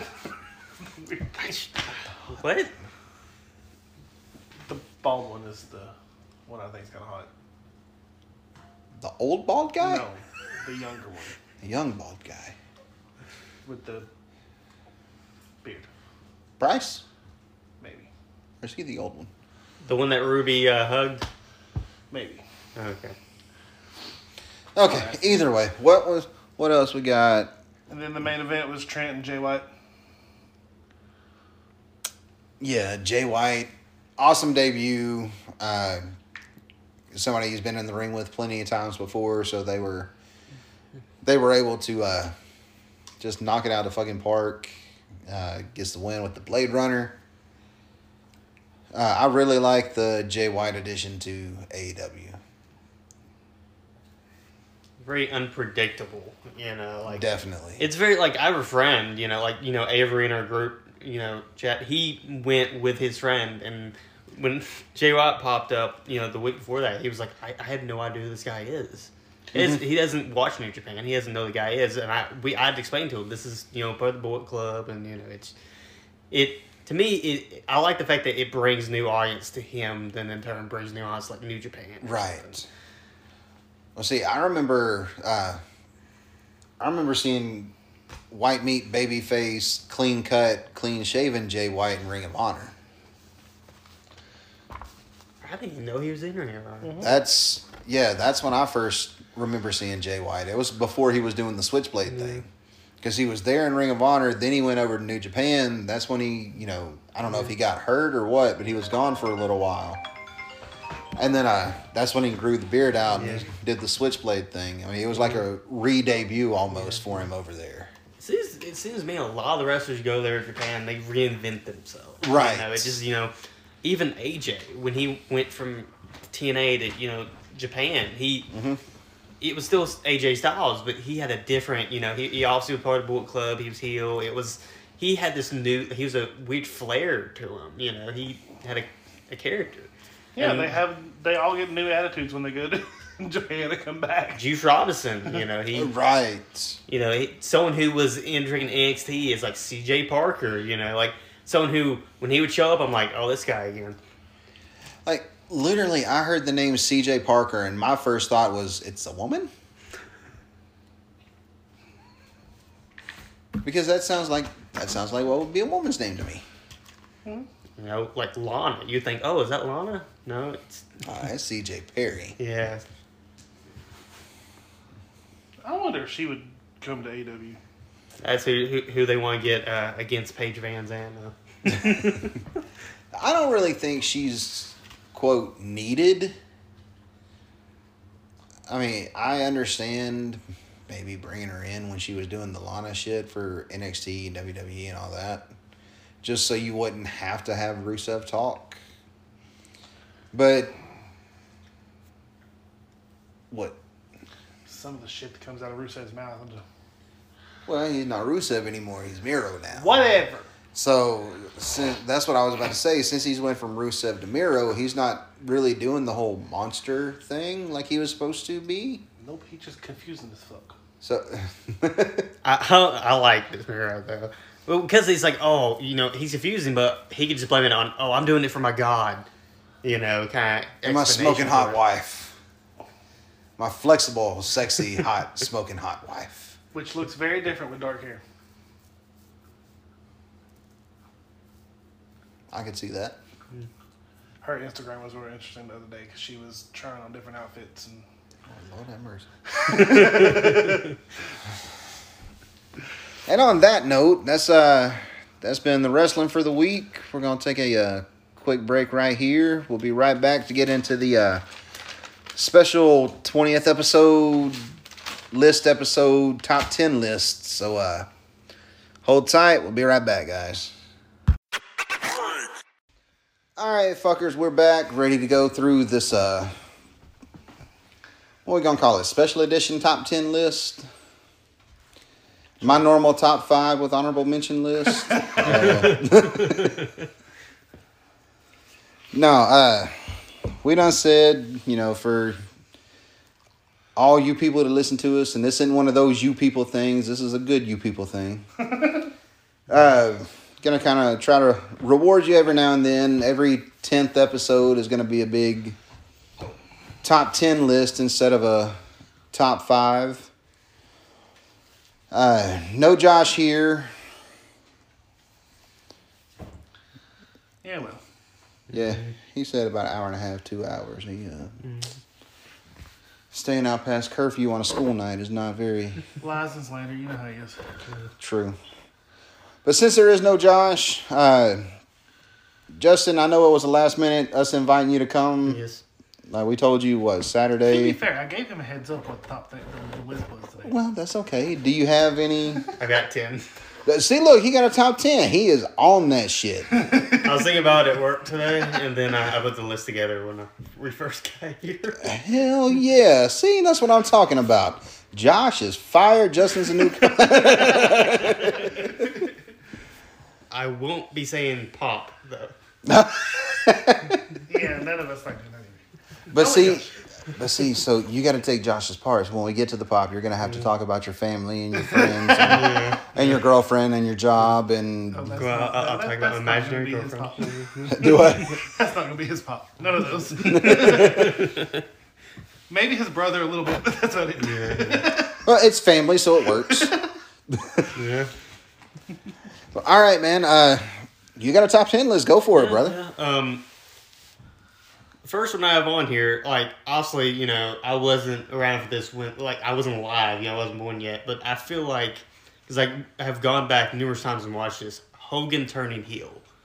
You I- know, like in yeah. WCW. You know, I think that that that is a moment that is just like a, people said, "Oh fuck, I can't believe he's he's turning turning heel." You know. What? Yeah, like no shit. Uh, I was just, you know, telling Will that's number four on my list. See, look, right there. Josh, Josh would have never thought. but no, that was like a huge deal because Hogan was always the good guy. He was, you know, getting Vince was bringing people in just to wrestle against Hogan to be the bad guys and everything, and then. You know, NWO comes out, Hall and Nash are out there just killing WCW. Hogan comes out, and he's like, "Oh, I'm gonna, I'm gonna, I'm gonna, I'm gonna say fuck you guys." Ha I mean, that's something you never thought you would see, especially somebody growing up like me. I was born, I was born in the early '80s. Yes, I am.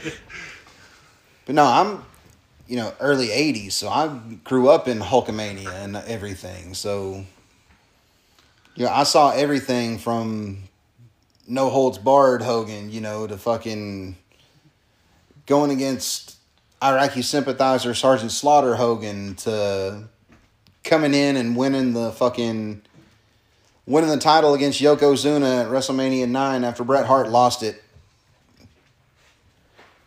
You know, just stuff like that where he was, you know, consummate babyface, just the one person that everybody just cheers for.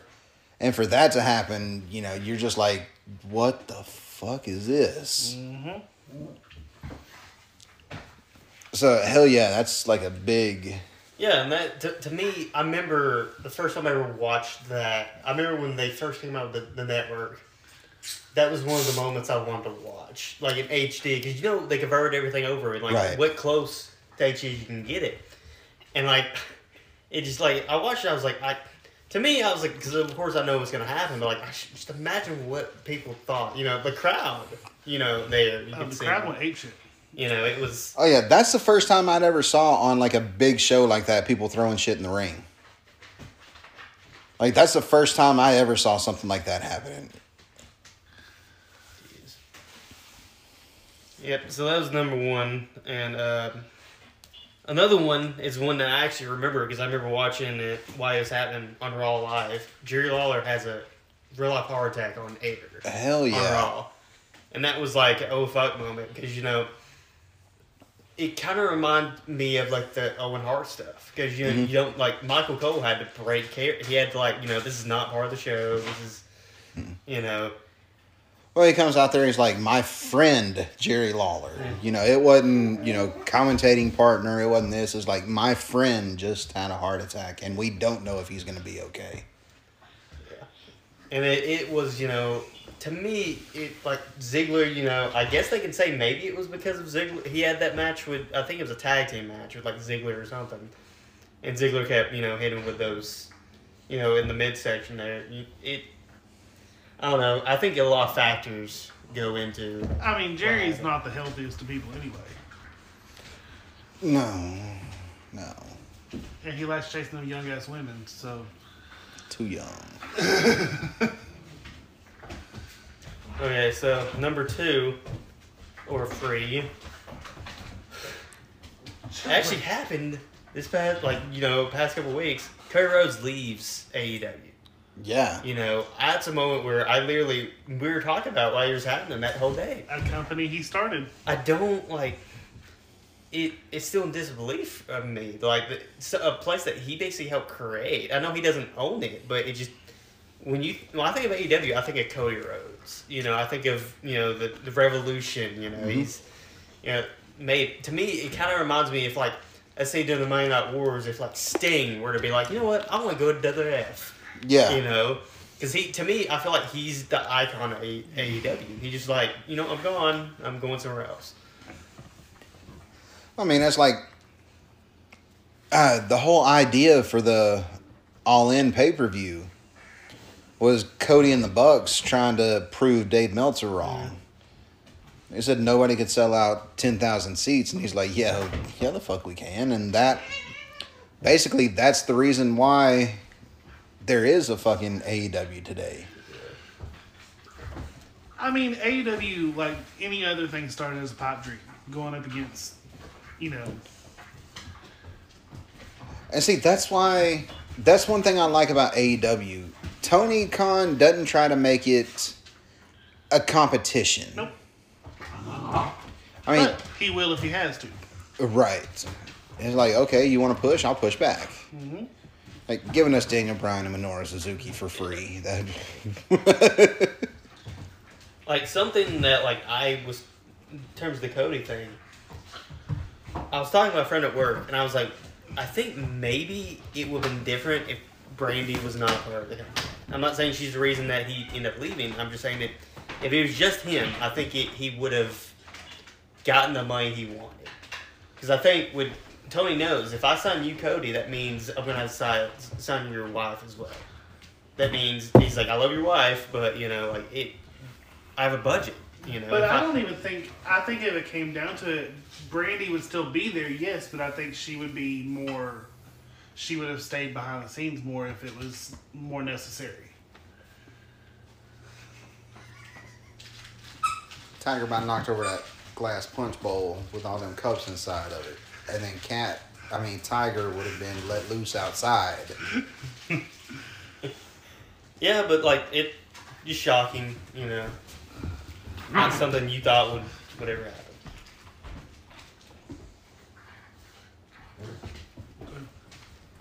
Okay, number four. Steve Austin's injured by Owen Hart. Oh. I've seen like clip like even nowadays when they show it, I'm like, oh fuck, that is bad. Like what? Like it just. Yeah. Seeing how how hard it like you know he had to get up and you know it just. It's bad. You know that's still one of those things was like it shortened Austin's career definitely. Yeah, no doubt it did. And it's one of those. It was a freak accident because I've seen Owen do that move before. You know, I mean, it was a. It was a tombstone pile driver that he sat with a seated pile driver instead of dropping down to his knees. So, you know, they got to be up a little higher. I don't know if Austin slipped or if he just had him in a bad place or what happened. But it was one of those as soon as it happened, you knew something was majorly wrong. Uh, I'm I like that they were able to still go through with the planned finish of having Austin win. Yeah. Uh, the weakest roll up I've ever seen because I, I mean how they had to do it. Yeah, they just like we just need to get you out of here. We need to get you, you Yeah. backstage. You know, it was, and you know, like it. I don't know. Like I think I've listened to interviews. I don't know if like Austin before you know Owen had passed away, if he had like forgiven Owen or I don't know. I don't know if they had talked about it, but it really, you know, it's. I, I watch clips of it now, and it's it's still it's brutal. I don't think Austin's really one to hold grudges. I No, if he can, if he can go through and do shit with Eric Bischoff, I don't think anything with Owen Hart would have been hard feelings because I ain't hell. Uh, when he first got fired from WCW, the stuff he was doing in ECW, Yeah, it was like the precursor to Stone Cold. You know, it was, it was You're not very graceful. but yeah, I mean the stuff he was doing. I mean just talking major shit about Bischoff and everything he was doing in that situation. For him to be able to go through and go from that to being able to work with him again. I mean, I don't think he would have had any type of issues Yeah, yeah. with Owen like that. Okay, number five, the CM Punk pipe bomb. Yes. It was like, as another one where I just I remember very vividly not knowing at the time what was going on. Mm-hmm. Like I was like I, I had no idea what's going on. Like he comes out here, you know, Cena, you know, like it's weird. I was like, it, years later, I was like, you know what? He did something really, something with that promo, you know. He changed the landscape with that. He changed the culture. That's his shit, man. Come on.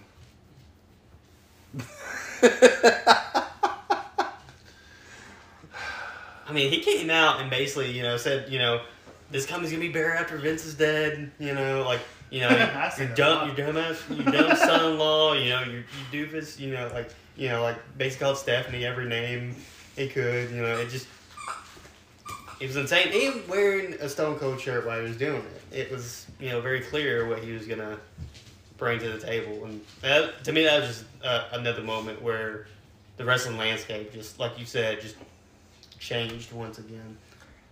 Uh, like we were saying earlier too, the pipe bomb. He came out. He sat down on the stage, crossed his legs, and then the way he opened up AEW. AEW the other night, sitting in the middle of the ring, crossed legs. I mean, it's just, you know, just the way he does shit, man. I mean, that as soon as he does that, you think about the pipe bomb promo, and then you think about the things that happened and things he said. And my number six to go with that is another CM Punk one. He's mostly on this li- like out. Him return to wrestling Yeah, was just an. Even though when I turned on Rampage that night, I knew he was most likely gonna be there. I just still couldn't believe it. You know, it was like you, you got a guy who said, "I'm never gonna return to wrestling. I, I don't. You know, I've lost my passion for this." And then Tony Khan gets him out, like gets him back. That's you know a, a big moment. But Tony's proven that his company's different. yeah. I mean, a lot of him, a lot of Punk saying he was going to come back and all that. I mean, a lot of that hinged with the whole everything that happened with Brody. Mm-hmm. I mean, it's like we've said before on the podcast, them being able to have it stay in house that even anything was wrong. Where if it would have been WWE, you know, there would have been six different reports. Mm-hmm. Uh, Brody Lee sick, Brody Lee blah blah, Brody Lee this, Brody Lee that. But yeah, the way they handled that was amazing. But seeing that it's a different backstage thing, seeing it's a different on screen product, I mean, just the differences between the two companies. He was able to see that and just go along with it. Yeah.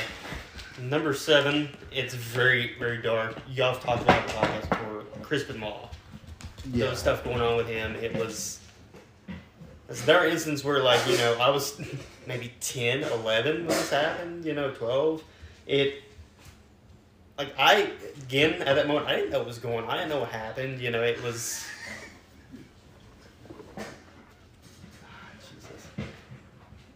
Yeah, I mean, just the details of everything, the way everybody talks about how all of it went down, the the different stories, the different theories, the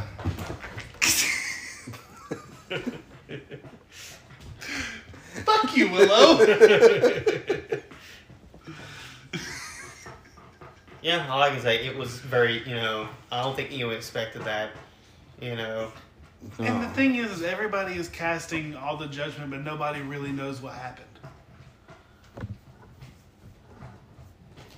there are people out there that know what happened. I guarantee it. it was it, it was dark, and it, it to me, it's something that still haunts wrestling It does. today. You know, you'll still have some, you know, not well informed, you know, reporter, you know, who's not, you know, knows wrestling will bring up Chris Benoit, you know, as an insult to wrestling. Well, it haunts it for the reason of his accomplishments will never be recognized, He'll never be in the Hall of Fame, which is bullshit. and I don't think his son will ever have a career in wrestling. Unless he puts on a mask. No, because he looks just fucking like him.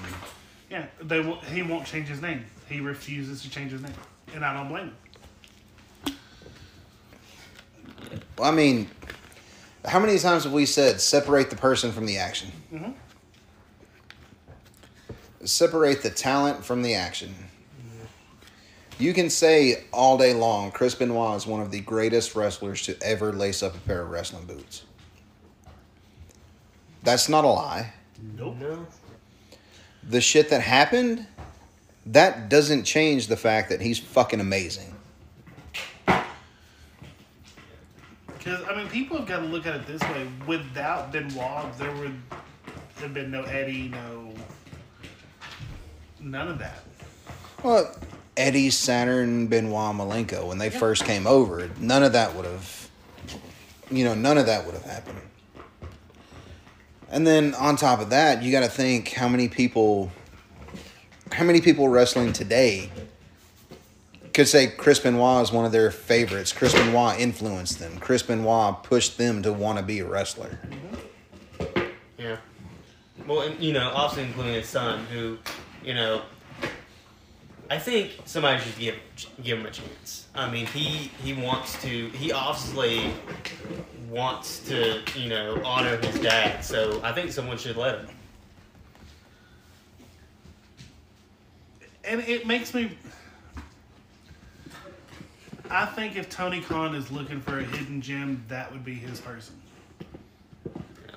I would have Jericho kind of take him out of his ring. It all depends on how well he can actually be in the ring. From what I've heard, he's great. Well, there you go then. Okay. Number eight. Nia Jax busts Becky Lynch's nose up on Raw. That is the reason why Becky is where she is today.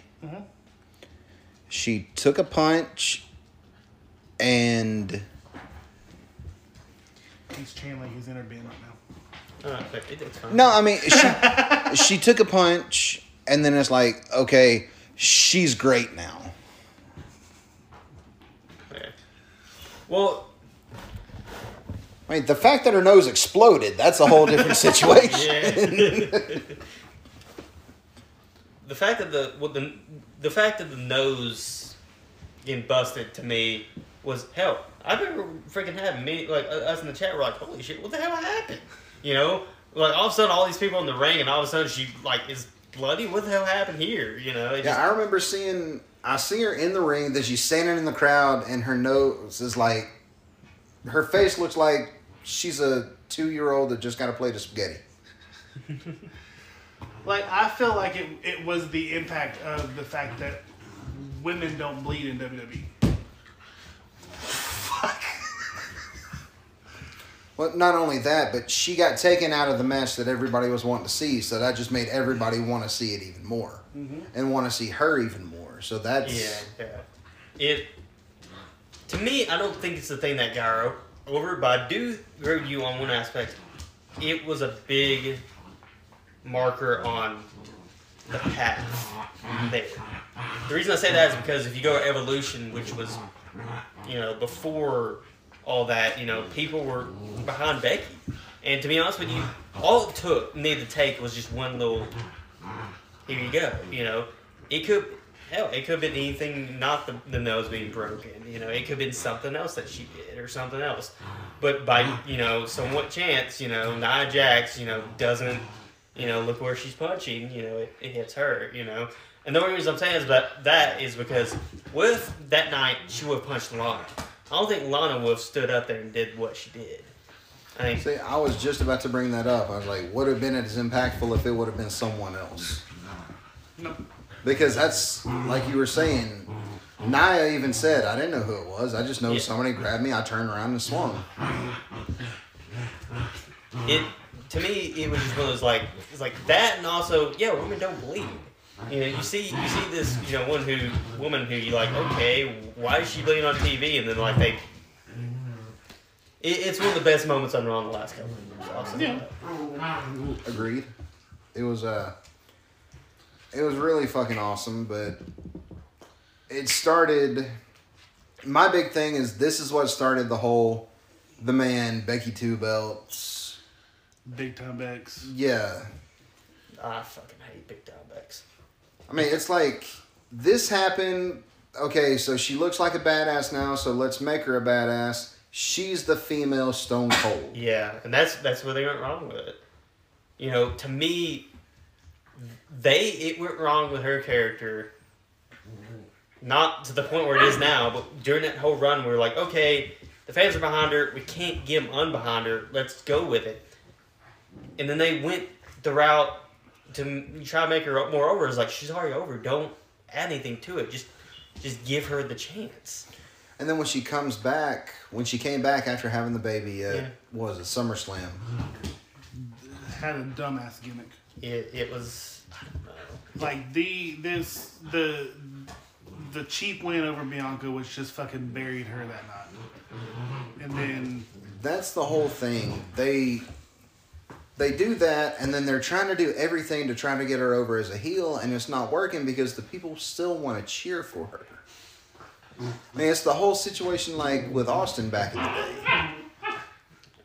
people like that's that's that and with Becky I mean she's not a very good adaptable to like you can tell when she doesn't she's not committed to something she can't do that like when like, like the after she had turned on Charlotte a couple years ago before the whole man explosion you know when she had that huge pop in SummerSlam they tried making her a heel and it wasn't working because why try to get mad at the fans when the fans are cheering for you? You know, it doesn't it doesn't make any sense.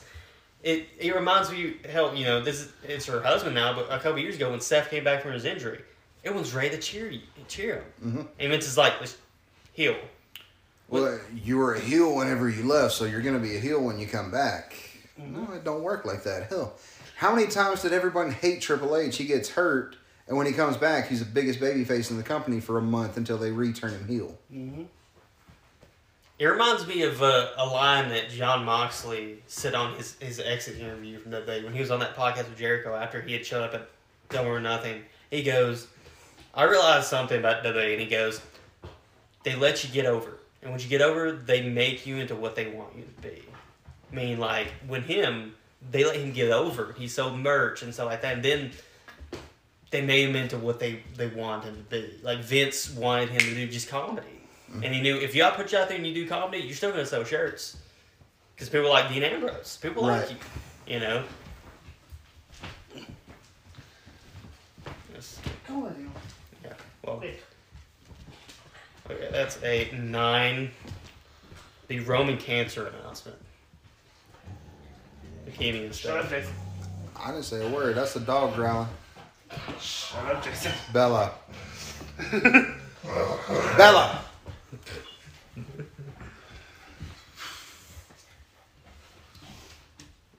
Y'all about to piss her off. All right, go ahead and talk about the Roman announcement. Yeah. I'm putting the dog. The Roman cancer announcement. There are a lot of people who don't believe a word of that. Yeah. but there's a. Shut up, Jason. I didn't say a word. I think Josh is home.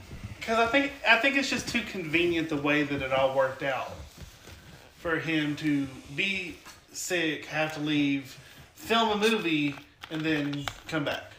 Oh yeah, the cancer's gone, guys. Like convenience, eh, yeah, maybe. Well, let's take that uh, out, out of the equation. Either, either way, you know, when you get told, "Oh, I have," you know, leukemia, you're like, "What the?" You, it happened out of nowhere. Nobody expected this. You know, especially Roman Reigns of all freaking people. And the thing about it, if he's going through, he's going to have leukemia. He's going to be taking all the treatments, and he's going to be doing this. He's going to be doing that. He lost. He lost no weight, lost no hair, didn't do any kind of, you know. Came back jacked as fuck with perfect teeth. Right. so I mean, you know, whether it was real, whether it wasn't real, that's not for me. That's not for me to say. Uh, if it's not real, fuck him. Because you don't do that. I mean, how many people have family members who have actually died from leukemia, who have died from some form of cancer? And for him to come out and say it, if it's not true, that's one of the worst things I've ever heard for any kind of a wrestling company to do. If you need time off, say you need time off. Get a fucking injury in the ring. But it's also one of those Vince doesn't have any tact when it comes to certain things. Vince need to be attacked. Because look at the whole thing with Pillman interviewing Ugh. Melanie yeah. right then. Yeah. Don't That say was- anything about drugs. First question. Was it drugs? Yeah. Oh yeah. That side, that Dark Side of the Ring episode. Those two, both of them. Very, Oh yeah, it was. whew. It was just. Okay, number ten, which is the last one I have. It's not a huge one, but I put it. Bret Hart returns to Raw. First Nah, time, you know, since the, the that's- screw job. Yeah, that's actually a really fucking big deal. One of those you never thought uh, that you never thought you'd see. I think is that the one with that he did the face to face with Shawn Michaels and they shook he- hands and They announced it, and then he comes out. I think he came out, and Shawn, they shook hands, you know, hugged it out and stuff like that. yeah, that to me the whole shaking hands and hugging Shawn Michaels was more of a holy shit. Are you fucking serious? Than him actually coming back to WWE because that's. They, they had like inducted him in the Hall of Fame. I think in like 2006 or something. Or Something five- like that. No, uh is one of those you always think that they're going to come back. Just because especially with him, that's where he like became huge. That's where he got his name and just because of how everything went down uh whether the screw job was a total work or whether it was part shoot, part work or anything, I could have seen, honestly, I could see all of them having a deal in that. Like even that ep- Dark Side of the Ring, I'm telling you, brings all the shit to the light. But even that episode was Yeah, I like the first half. The second half was just Cornette and Russo going against each other. yeah, basically. Like my parents would watch that and like, Justin, why, why does Cornette hate this Russo guy so bad? And I was like, I'd like to explain it to you, Cornette but hates everybody. Well, everybody hates Russo. So I mean, I, I'm I'm right there with Cornette on that one. Although he did make mine and Ben's plate at a show. All right, so uh, that's a hell yeah, that's a really good list. Will, I'm gonna pause this real quick so the werewolves can go crazy, then we'll get your list. Okay, so we could have probably left it going because the werewolves didn't go as crazy as I thought they were going to. So uh, Well, the loud one's in the other room. True. Will, uh, let's go ahead and get your list right there, buddy. So, number 10, just because it was a major deal at the time, Chyna entering the Rumble. It was one of those moments that was kind of like, what the fuck? Like, Well, that was that was a first. right. It was a first. It was the first time you ever saw anything like that. So of course that's going to be a, oh fuck, really? Hot dogs. No. Hey.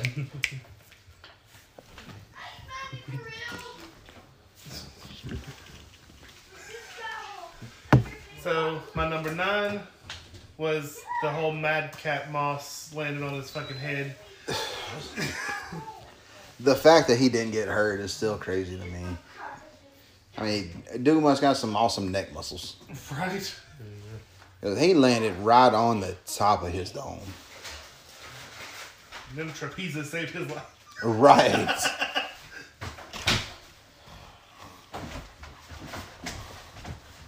What's up? Better late than never. Yeah, What's next, Will? Number 8, Kane's debut.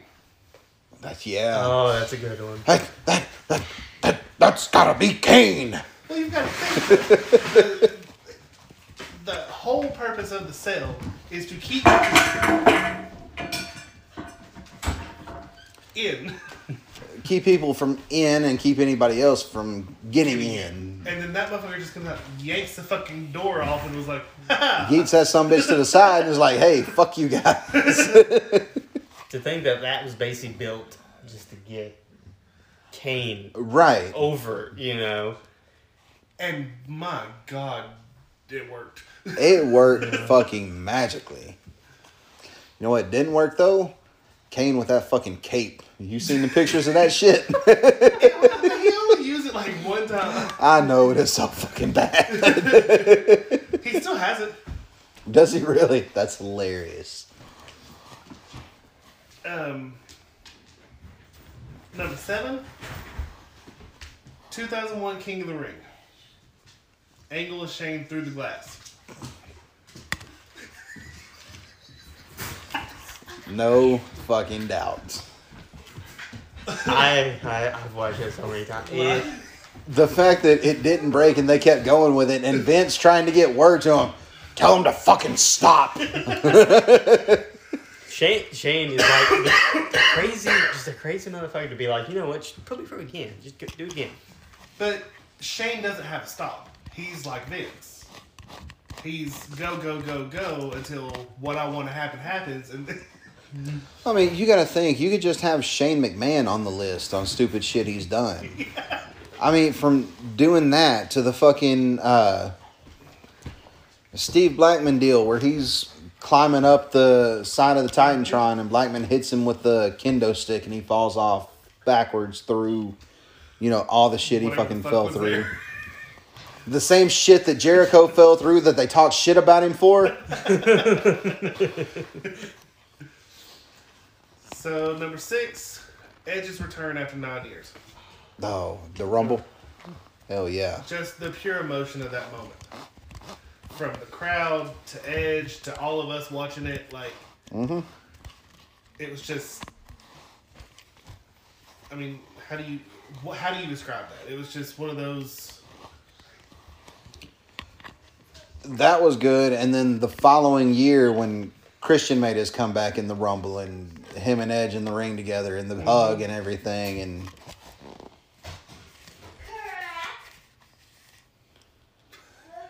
that's what he's on. What. So then, my number five is one of my all-time favorite moments. Airborne into the RKO. yes. God. It was the most gorgeous transitional fucking whatever you want to call it that I've ever seen on live TV. the perfect fucking timing of the situation. The fact that it was totally out of nowhere because the way they framed it, Orton was out of screen the whole time mm-hmm. until he kind of popped in and went with it. yeah. Because it was literally like, you're like, okay, Evan's gonna get the full thing, and then bam. Right, because you're sitting there like, oh my god, they're really gonna put, they're really gonna put Bourne over. They're really going to. Oh, really? Come on, man. That was badass. But really, come on, man. And Orton looks just so proud of himself after that too. He was like, "Yeah, I did that." I love Orton sometimes because his, his facial expressions. But like when he threw the one Singh brother onto the announce table, he's walking away like, "Ugh, that was fucking badass." Maybe he was dancing the New Day's fan that one time. He was like, so number three, no, number four. I was about to say, are you skipping some? Because I, I I, forgot where I was. TLC, Mania 10, Edge, Christian, Hardy's, Dudley's. Just the whole fucking match. completely agree. Start to finish, just brilliant. And it Best wasn't. tag teams. It wasn't Mania ten. Are you sure? Positive. They weren't even in. That was the ninety four. Mania ten was Mania ten was yeah. It was like It's Mania. X 7 17? Something like that. I'd say it. They're, they're in the teams. 17 man. or two thousand. Might have been two thousand. Yeah. But I know okay, it wasn't. wrong Mania, right moment. Right match, wrong mania. Yeah. I was like saying, oh yeah, that's like when Hogan wrestled Mr. T at WrestleMania 30. It'd be like, did they rebroadcast something? like, So number three, Lesnar murders theory. Such a great moment. You had to add it this soon. Right? No, what? Just the fact that Theory ate that damn glass the way he did. Right. And then taking that huge ass bump off the cell or off the fucking pod in the. Was that like a super super F five? That was a F seven and a half. That's what. That's what we'll say. You added the. It was a one and a half F five. number two, Taker and Foley Hell in Cell. That's why I didn't put it number one. Because I knew what yours was. And the thing is, you could have, because that should have been everybody's number one. Because goddamn, I went with another number one. There was still Taker involved. The Broken Streak. oh fuck, It was that was the one bad oh fuck. Yeah. Yeah. Like the bug-eyed guy in the, the I was with him. Like I, I felt him in that moment. He was my spirit animal. Okay, imagine this room when this happens. Okay, It's me and Jennifer, Ace Rockwell, Oh Lord. Andrew Alexander, Tank. Oh Lord. There was probably a few other people there. I can't remember exactly. I think Rev might have been there, Rev and his old lady. But all of us in Tank's house watching this shit. And that happens. Everybody's quiet, like stunned silence. And then Tank, God damn. Tank is like our own personal Ron Simmons. Yeah, except it's not just damn. It's like, well, fuck. but yeah, I mean, it was complete silence, and then, god damn. And then everybody, you know, what the fuck happened? That's bullshit. Blah blah blah. Yeah. it's like wrestling's, to me at least, JFK. It's like, where were you? Where were you in the shrink ended, okay? Damn. that escalated Back into the left, quick. brother. Back into Yeah. the left. That escalated fucking quick.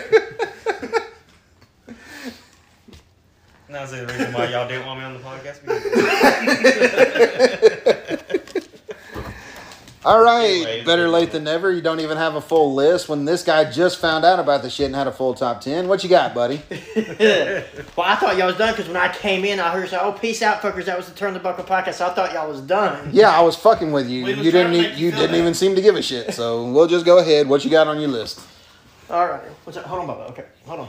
Number seven, I got. So I've only got seven instead of ten. So number seven, Slacker. Mm-hmm. Jerry Lawler's heart attack. Where's those Chasing honorable ass. mentions at? Chasing ass. Well, he got a top five and two honorable mentions. That's what he did. He he forgot we were doing ten, so he did five with honorable mentions.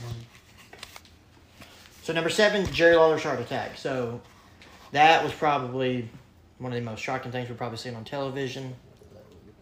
You know, he was, you know, he just had a match like not even what an hour before. I do not copy everybody. I've not even. I wasn't even here for half of yours, so you can't even say I. No, it was yours. on his list. Oh, so We talked about it. I got your back on this one. You weren't here when you. But yeah, no, nothing like that. We'd ever expect something like that to happen. You know, thank goodness, you know, whatever you think about Jerry is one thing, but you know, something to see something like that and almost pretty much witnessing somebody else pretty much dying on TV. That was a. it's pretty shocking. Uh, number six, like you said, Edge's 2020 return at the Royal Rumble. You know, you just see the look on his face when he was coming through that smoke. You know, the, the look on his eyes, the emotion. You know, like he was on the verge of tears because he was so happy to be back. Something we never thought we would see. Number five, Brock breaks the streak. You know, out of all the things, you know, I never personally thought anybody should break the streak. But, you know, if somebody was going to break the streak, it should have been someone that needed coming. the help, up and coming. Like, uh, if it would have been Bray the following year yes. or something like that, that would have been someone worthy of breaking the streak. Somebody that would have needed the push, not somebody like Lesnar who's just, you know, I'm just gonna fucking beat everybody. Exactly. And you know, with Bray at the time, he was doing a similar character like the Undertaker, so it could have been him that could continue that dark mystique. mystique. Well, it could have been a passing the torch moment. If that would have been, if they could have made it to where it was Undertaker's last match and he was definitely just gonna fucking retire, and not lose to Brock, and then a couple years later lose to Roman. Oh, exactly. Number four, Foley getting thrown off the Hell in a Cell by Undertaker, King of the Ring. You know, that's something we'll probably never see again. You know, How is that four? That is definitely a top one and two moment. Well, you'll see. You'll see. So, you know, nothing, nothing like that we'll see anymore because, you know, anytime, like, we've had people get thrown off the sale prior, like Shane and Taker and all that, but they've got the crash match under there. So, nothing nowhere near we're going to see that kind of bump ever again, which it's rightfully so because look at all the years it probably took off in Mick Foley's life. Man probably still has trouble walking. Yeah, but that wasn't even the major bump. Uh, The yeah, other one, yeah, through, through the, the cage, Yeah, yeah. when he hit the ring, that was the one that really fucked him up. He even said that. Yeah. because that fucking uh, panel wasn't supposed to give way. He was supposed to take the choke slam and land on that and been fine. And luckily, like he said, he said if he, he didn't get the full jump that he usually would, but if he did, probably would have broke his neck. Number three, the Montreal Screwjob. So, you know, Bret was getting ready to go to WCW. He didn't want to lose the title in Canada. You know, they tried to work something out, but Vince didn't want that. And next thing you know, Shawn's putting him in the sharpshooter. Earl calls for the bell. Everybody's like confused as hell. You know, there's so many people that still think to this day it was a work. But I don't see how something like that could have been a work. I mean, you know, if usually if there's a work, there's an end goal, and you know, Bret never came back to the WWE until what over a decade later after his career was over. Nah, I could see it being a work. I mean, that's one of the things I was just talking about. He did come back after his career was over, but he could have went to WCW because he signed however long. Vince let him out of his WWE contract that he had signed a 20 year contract. Let him out early so he could go to, to WCW to make more money. Uh, I could see this as Vince Vince's like parting gift to him, maybe. Like a hey, we'll get so much heat on this where you'll go over there and you'll be a huge fucking star. And then WCW dropped the ball while waiting for over a year to even debut him. WCW dropped the ball huge. Because he even said after, well, he didn't say, but you know, he'd done the thing in the ring, WCW. WCW, and all that stuff, and I mean, working the boys too. The whole arguing with Taker and the what wrestling with shadows documentary that followed him when he goes in there and punches the shit out of Vince. That's well, it's a documentary crew. It's a fucking reality TV show. They do fucking fake shit on reality TV all the fucking time. Oh yeah. I mean, it's all completely real, Will. Reality TV is real. Number two, Hogan's heel turn and the formation of W. I mean W. NWO. You know, you know, the whole time Hogan has always been the white meat baby face from the early '80s when he was in WWE, all the way into when he went to WCW in the early '90s. It, eh, what? This was on his list, and I said exactly what you're saying. Well, everyone knows. Okay, so yeah, Hogan's heel turn, NWO formation. Nobody ever thought Hogan was going to turn heel. All right. Now, number one, I'm sure nobody's got this on their list, and it's my opinion the most shocking thing in wrestling: Death of Owen Hart. Damn it! yeah, fuck you. But yes. Uh, for the people that watched it at home, I can only imagine what they was thinking. But for those that was live, you know You want to start watching NXT now? what? Why? Who's on NXT? I know Ciampa. Who the heck? oh, is that Nikita? Yeah, shit. They was filming vignettes for her. Leave Jamie out of this.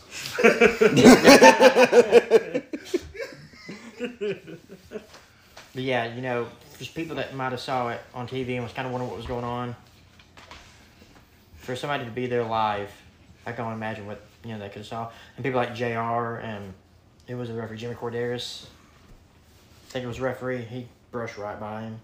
Well, no, it wasn't even the fact that he brushed right by him. It's the fact that he even said in an interview later, he heard somebody yelling, "Move, move, move." Owen was more yeah, concerned about making sure everybody was out of the way. He's like, I am. I'm, I know this is it.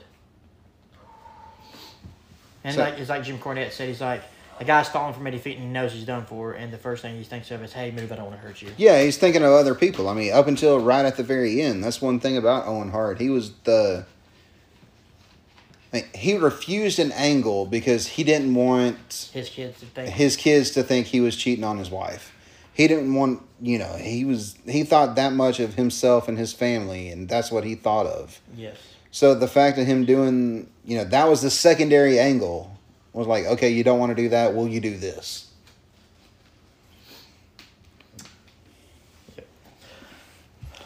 And yeah, the whole like you said or like we were both saying, the fact that he was thinking about uh, Jimmy Korderas in the ring, just telling him, "Move, get out of the way, get out of the way." And it's it's it's it's so tragic because imagine where he could have been by this time. He would have been a multiple time world champion, I believe. Probably been mentoring. Probably would have been an agent down in NXT before you know the relaunch, of course. Well, I mean, the whole game gimmick. We've everybody's heard the story. The game gimmick was supposed to go to Owen Hart. Yeah, That was going to be his like quote reward for the Blue Blazer thing. If he can go out there and get it over, that- that he was going to get the game gimmick. And then it goes to Triple H, and that shot Triple H into the fucking stratosphere. yeah. And everybody knows Owen would have been able to take that and fly to the moon with that. Well, Triple H, as good as he was, Owen Hart was a good five, six times better than Yeah. Hunter was. Imagine hearing. And know, that's no that's no slight on Triple H because hell fucking Paul Levesque is an amazing fucking worker. yes. But Owen Hart was just that fucking good. Yeah, I mean, while Triple H might have been like a good ring general, Owen had the technical skills, but he also had the personality as well. So both Triple H and Owen had good things they about them, but you know, with Owen's technical skills and his charisma, yeah, he could have been just as much good with that gimmick as Triple H was. All right, so uh that's seven. That's yeah, it's seven. Come on, can you can you can you get some more? Can you? Yeah, let me let, me let me throw some off the top of my head. Okay. um, Oh, this is gonna oh, you can kiss my ass. Okay, so my list, I actually did the, you know, I understood the assignment and had ten. Okay. Oh, sure it's not eleven? No, well, it could have been. I'd One erase honorable some. mention. No, there's no honorable mentions, dumbass. I want to. See, five, ten. Well, I see where you erase some. Yeah, because this whole side was all ECW, so I erased so I didn't have like half the list of ECW. It doesn't matter if it's ECW. It's your thing. It's okay. So my number ten is the first TLC match. Uh, Dudley's Edge and Christian Hardy's. Not at WrestleMania 10, but it was still. Hey, It's okay. There was a ladder match at WrestleMania 10. There was the first one with Shawn and Razor. Razor. No tables, no chairs. Did copy and paste there? They did have a ladder match. Yeah, We're, you we're trying to help you out there, buddy. Okay, both people in there did have long hair. Josh, you didn't even be here all night. Shut up. I just, I'm sorry. He got you there. You can't say shit now. can't I can't say shit. Chasing ass. Fired. uh, number nine is the You can't get rid of me. Oh, what was that? motherfucker. We could. Replacement. I mean, What? Why? Why replacement? Why not just an addition? Just an addition. I haven't missed one fucking podcast. Okay. Don't don't do this to me. I need this. I need this job. it, it, it's because it was the last minute shit. I'm sorry. That one. That one. That one, that one happened again. Yeah, That's you good. knew for two You say fucking that. days. No, for two fucking days. How long did you know you weren't gonna go to wrestling before you told us you wasn't gonna go? Since what Tuesday? No, no, that was not. That was not Tuesday. That was that. That was that day. But still. Yeah. No, because Jennifer told me you asked her if you thought. That was that morning. Yeah. Mm, Yes, it was like that one. Yeah. Still, shit move, dick move. Yeah, I know. mm-hmm. Damn, head referee is supposed to be fucking watching the other referees and shit. Okay. Number nine is the first time Rob Van Dam hit the Van Terminator. You're looking at me like you have no idea what the fuck I'm talking about. Never heard that term. You never heard the Van Terminator? Okay. No. Rob Van Dam used to do the Van Daminator, where he would take the chair, throw it at you, you would catch it, and he would do a spin kick into the chair, kick it into your face. Mm-hmm. He had been teasing he was going to do the Van Terminator, not unlike anything you've ever seen before in your whole fucking life. So, you know Shane McMahon's Coast to Coast? Yeah, that was the Van Terminator. Mm. He, this was before Shane ever fucking thought about doing it. He put him in the corner. Bill Alfonso put the chair and was holding the chair in their face. And he did the fucking Van Damme spring up to the top, jumped across, drop kicked the chair in the fucking face. Me as an ECW mark, I'm seeing this and I'm like, oh goddamn, that's so fucking awesome. And then I see Shane McMahon do it a few years later, and I'm like, Van Dam's done did that shit, you fucking mark. Uh, number eight. This is another ECW one that you're probably going to look at me again like you just looked at me right then. To be fair, I didn't watch a lot of ECW. The Joel Gertner Disney promo. Oh dear God. I'm scared. Do you know anything about Joel Gertner? He's a pervert. That's the Oh. gimmick. He's a big old chunky, like chest hairy dude. You remember fucking when Gabe tried to do the whole he's just gonna wear a jacket and a neck brace? That's Joel Gertner. Oh Jesus! Like literally, he would get excited and he would be in the ring excited, going, "Yes, just like that." He came out with the Dudleys. He was part of the Dudley entourage. He was the mouthpiece for the Dudleys before Bubba Ray and Devon would incite a fucking riot. he was the comic relief to get everybody's, you know, palate cleansed before they wanted to kill somebody. And he would made it to where they wanted to kill more people though. No, he didn't. He was always hilarious. It was all Bubba and Devon make you want to kill them. Yeah. They were in Kissimmee, Florida for one of their pay per views. And the first line of this promo said, Despite what the Florida Tourism Board would like for you to believe, my crotch truly is the happiest place on earth.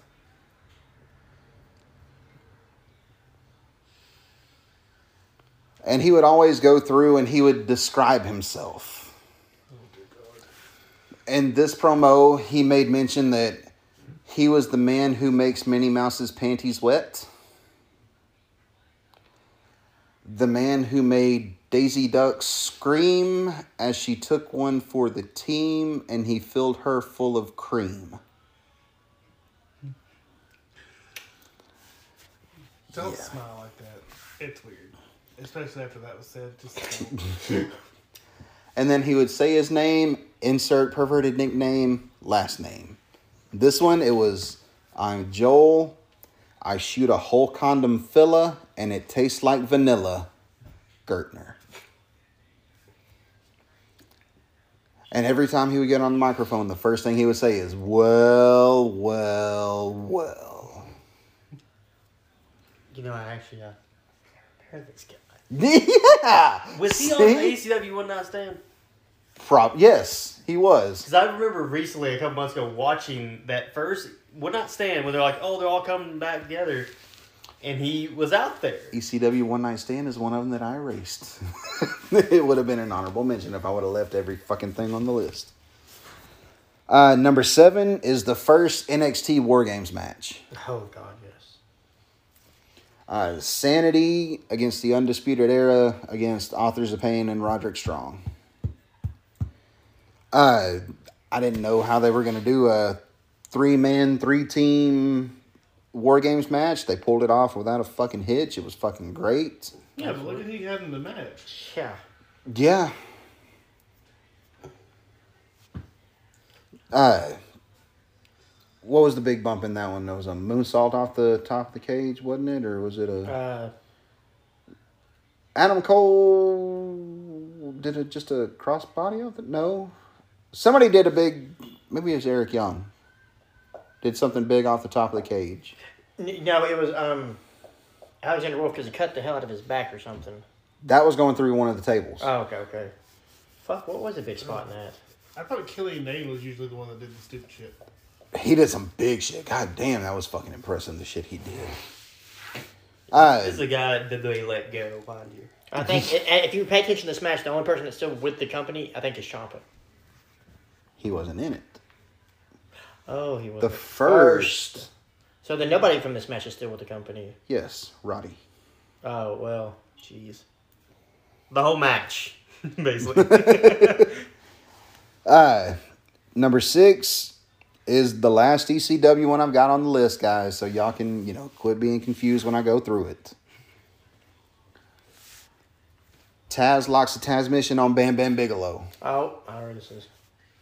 I knew Taz was going to be brought into this. Of course, he's a Taz Tasman. Bigelow stands up. Taz jumps on his back.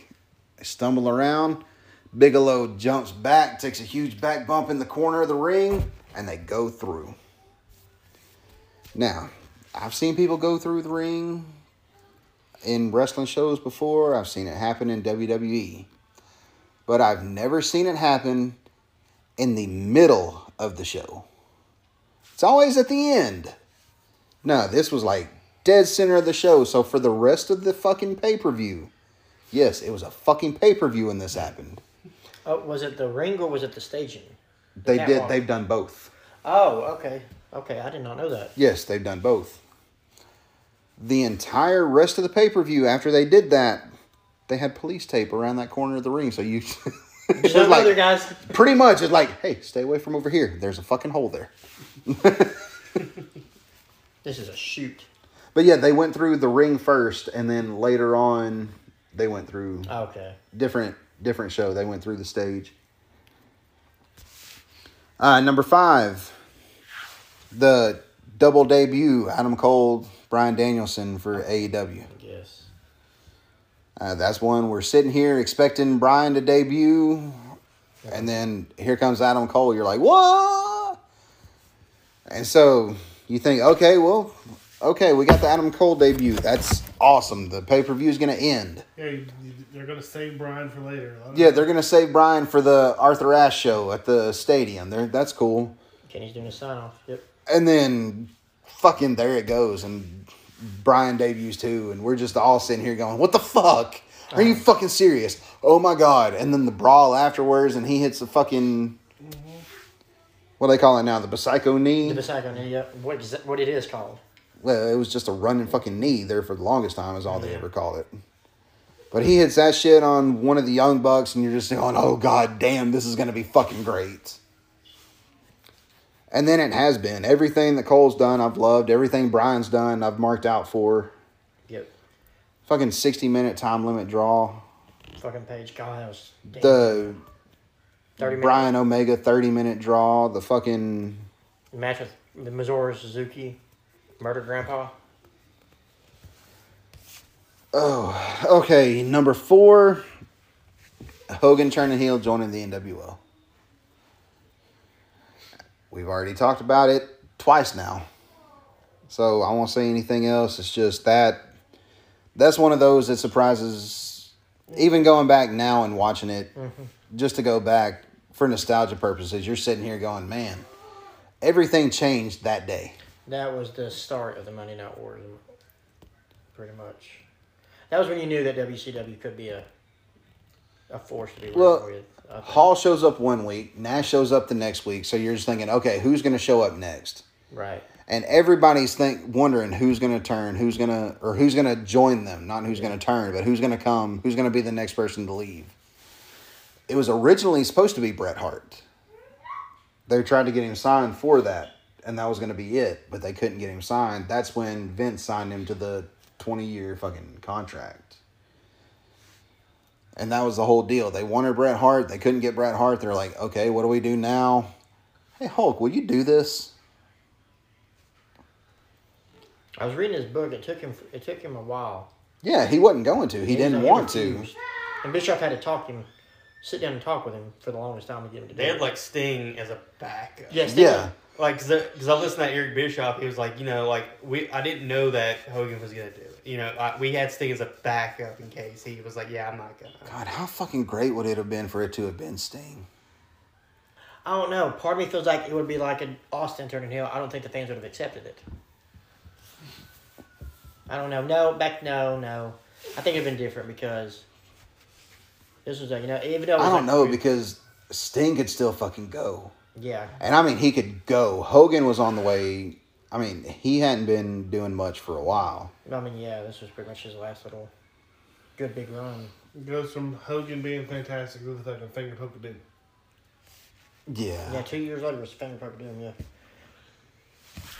Uh, so my top four we've already talked about, so I'll just go ahead and go through them real quick. Uh, the Hogan heel turn was four. Shane and Angle at King of the Ring. Oh God, yes. That's going to be number three. Uh, the fact that he wouldn't let Angle quit trying to throw him through, even though they weren't breaking, and he's like, "Do it again."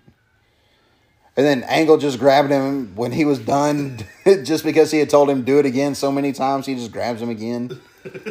Just see, like watching like the them talking about it, like Vince was just like, tell him to stop.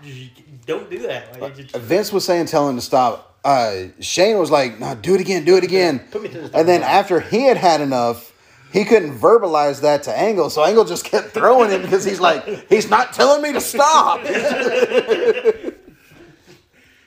uh, number two, the Owen Hart news. Uh, I didn't see it. I wasn't watching the pay per view. I mean, we've talked about it before. I watched pay per view on Squiggle Vision when I could. I wasn't. I wasn't at my aunt's house, so I couldn't watch Squiggle Vision. I'll explain that to you later. I, I think I know it's quicker. So, what was your reaction? Where were you at when you finally found out? I found out the next day. Uh, my cousin, uh, you know my cousin Shannon. yes. She lived next door to us, and she came over and she's like, "Hey, uh, you know?" Because she knew I was a big wrestling fan. I Yeah. wasn't. This is before I was wrestling though. She's like, "Hey, you know uh, Owen Hart, right?" And I was like, "Yeah, I love Owen Hart. And He died last night." I'm like, "What? No, he didn't." Like, yeah, he fell out of the rafters doing a stunt, and uh, they said they couldn't revive him and everything. And I was like, well, I don't remember what year was it. Ninety nine. Ninety nine. So I was He's probably in high school, probably senior, wasn't he? no, I, 99. I graduated 01. So, okay, sophomore. Sophomore. So 16. 17, 16, 15. 15, 16. I was 17 when I graduated, motherfucker. Yeah, I'm smart. I was also born I'm just in the disputing I was, age. I was also born in the summer, so I didn't have to wait to the next school year. I started on time. but yeah, you know, huge wrestling fan all throughout. That was still two years before I started training because I actually no, it was just a little over a year because I started training September of 2000. Damn. And uh, number one is the Foley and Taker at Hell in a Cell. From the throwing him off the top of the cell to riding back down on the fucking gurney into the side of the cell, climbing back up, and then taking that choke slam through. Uh, him sitting in the corner with that crazy ass fucking look on his face, not knowing what the hell that is in his nose until you realize Oh, that's my- that's a tooth that went through his lip. What the fuck? How the shit did that happen? Foley was suicidal at some points. He got that shit from Terry Funk in Japan. That's where he felt the first taste of it. Yeah, no doubt. Hey, you wanna go beat each other up and exploit each other with claymores and mines and bombs? Sure, let's go do it. Claymore is a kick that Drew McIntyre does, okay? Every time I hear suicidal, I think it's Sabu. Sabu is Yeah. the first thing I thought when he Suicidal, said that. genocidal. Because like when he was You in forgot that you know homicidal. revamped ECW that they had, like they would say it every time he came out. Oh, It that was his a thing. constant thing, you know. But that was uh that was Heyman in the original ECW. He made sure every time it was said. You know how fucking I can't tell you how many times I heard Joey Styles say the homicidal, suicidal, genocidal. death defying Sabu. I mean that I've never heard death defying. That was that might have been like later on. I remember That was later on. No, because it was always suicidal, homicidal, genocidal. He tried to help. That that that bar that all rope barbed wire match with him and uh, I think it was Terry Funk for the ECW Terry title. Funk did some dumb shit. What did you see the one in ECW where it was the no rope barbed wire you're talking about? He had on them shiny ass. I think it was the green. It might have been the blue. I think it was the green. Either way, they completely ripped, and you could like see all the underwear he had on underneath. The thongs we were saying, oh, uh, Banner should be wearing under his tights so he don't wear them long ass underwear you can see under him.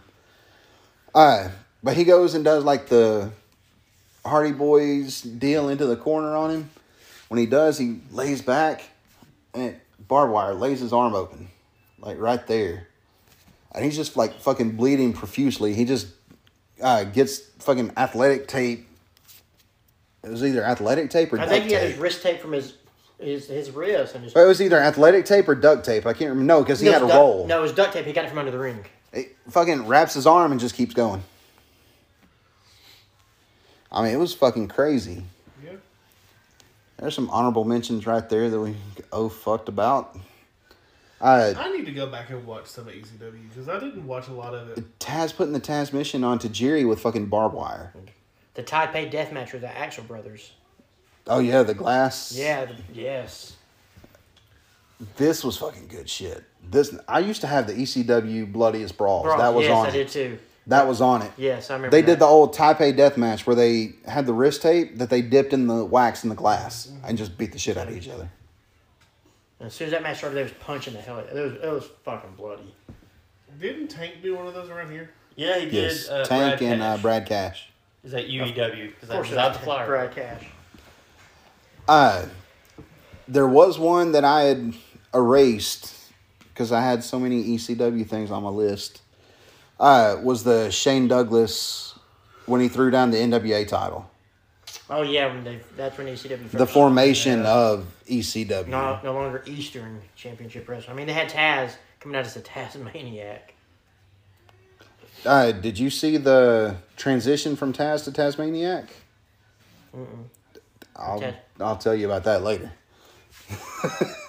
Oh fuck. But uh, all right, guys, that was our some of our top ten lists. Someone did not understand the assignment. Uh, I- I, I- mate was chasing ass. Never mind. Oh my. But uh, yeah, that was our top tens. Do you agree? Do you disagree? What else did you oh fuck about?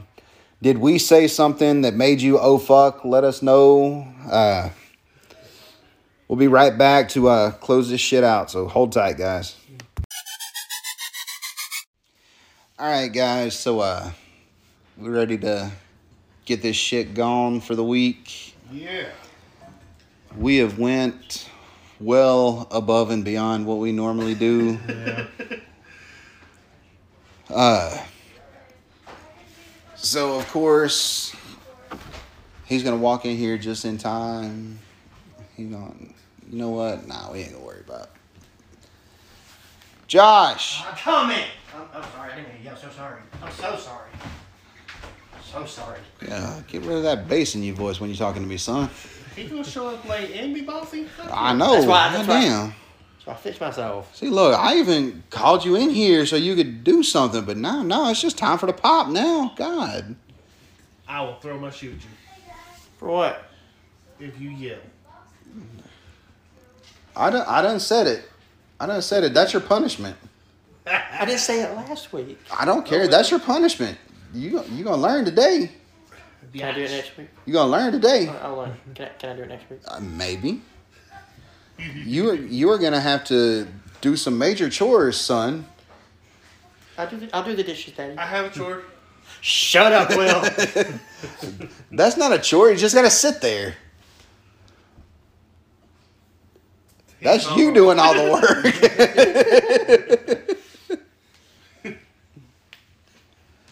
but all right, uh, honorable, most honorable, esteemed guest, Mr. Justin. Would you like to be the first one to do your pop this evening? Yes, I would. Thank you. All right, so we'll skip you, Josh. What you got? no, what you got, man? Well, as Will has pointed out, I'm not, you know, I don't really have a lot going on right now. But what I will say is that I'm very happy the Olympics is over with because all the shows I like watching are back now. Yeah, who cares about the Winter Olympics? USA finished fourth. Who cares about the Winter Olympics, right? I mean, only That- because every country's better than us.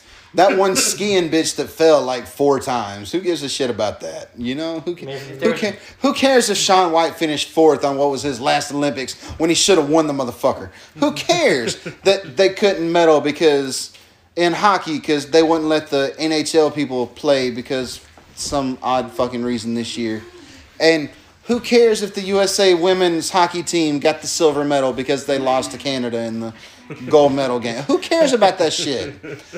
I really don't. It was just on at work in the morning when we're sitting there not doing anything, so I know all that shit. And yet he remembers this shit. Like, Yeah, because I'm sitting here going, this bitch really fell. She's supposed to be the best skier in the goddamn world, and she fell. I didn't talk about the damn figure skating dude USA who was like the greatest fucking figure skater ever. Because I can't think of his name. if there's an Olympic sport for talking shit or eating, yeah, we'd be first. Oh, oh, Was that a fat joke? Oh my god, are you serious? I made it. God I am talking about the whole damn country, and your egotistical ass is randomly thinking I'm talking about you. Because I'm the one sitting here talking shit about everybody, and I'm fat. you just took that. So fuck off. you are the most egotistical person. Oh I am the least egotistical person you fucking know. Then why Take you- that shit back. Okay, you're the most. I don't even fucking know. You just automatically. Oh, I'm the fattest motherfucker Oh, you know? God damn. Oh my god. See, you see, you listen to this. This this You motherfucker. said it, I didn't say shit. I'm talking about the whole damn country, not this one person. damn, he called you a country now. Fuck. Oh, I really enjoyed Take off this the podcast reed. experience, I'll tell you. Take off the re, and that's what this motherfucker is. I called you a cunt. he didn't get it at all either. That's how I got away with saying cunt face in a promo one time. I stole it from Andy. You go through talking about how you're the greatest wrestler in the city. Well, you say, I'm the greatest wrestler in this promotion. No, I'm the greatest wrestler in the city. I'm the greatest wrestler in the state. And by this time, the crowd's booing and yelling, No, you suck, you suck. And you, I'm the best wrestler in this cunt. And then you stop because people still be yelling. Then you just pause for a second and you say, face it. You say, cunt face. okay. Josh, do you have a pop? I do have a pop. Of course it is. my my girlfriend's amazing and she took me out to a great dinner and that's why I went here to do the podcast with you guys tonight. And now I'm back just so I can do the top 10 list and and the pop because that's my favorite thing to do is the pop. Why do you sound like what's his face from Saturday Night Live? What, look what I can do. That was Mad TV and Matt that was TV. Stuart. Stuart, yeah. I do not sound like Stuart. I, I, I don't. You can't even, not even a little bit. Not even a little bit. Just say, I don't want to. I don't wanna. I don't wanna. See? Anyways, Anywho. y'all can all kiss my ass. I don't wanna. Anyway, Oh.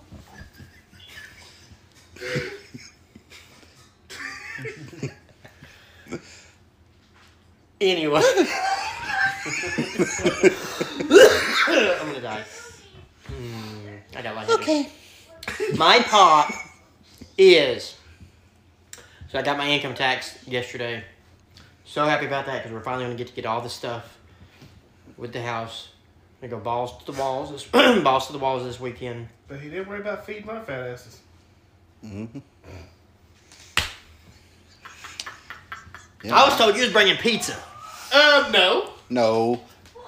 Ben was gonna. We were gonna order pizza when Oh. Ben got here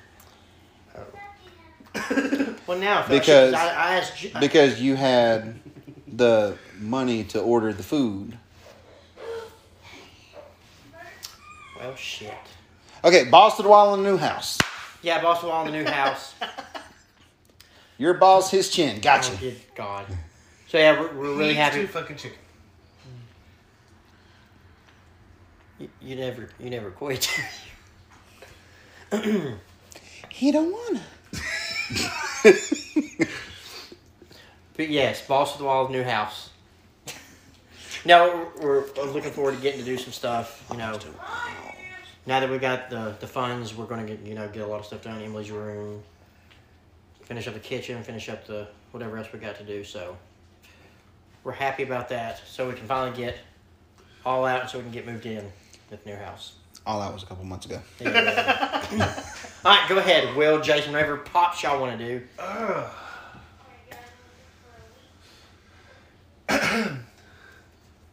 I'm actually super excited for tomorrow. I get to go see Rent. Woo! I'm super fucking jealous. farewell tour, 25th anniversary tour. I'm gonna cry like a bitch. I always do. It, I mean, certain things you do. Les Mis, Rent. Hey, saw Les Mis on Broadway. Fuck you. Saw Phantom of the Opera on Broadway too.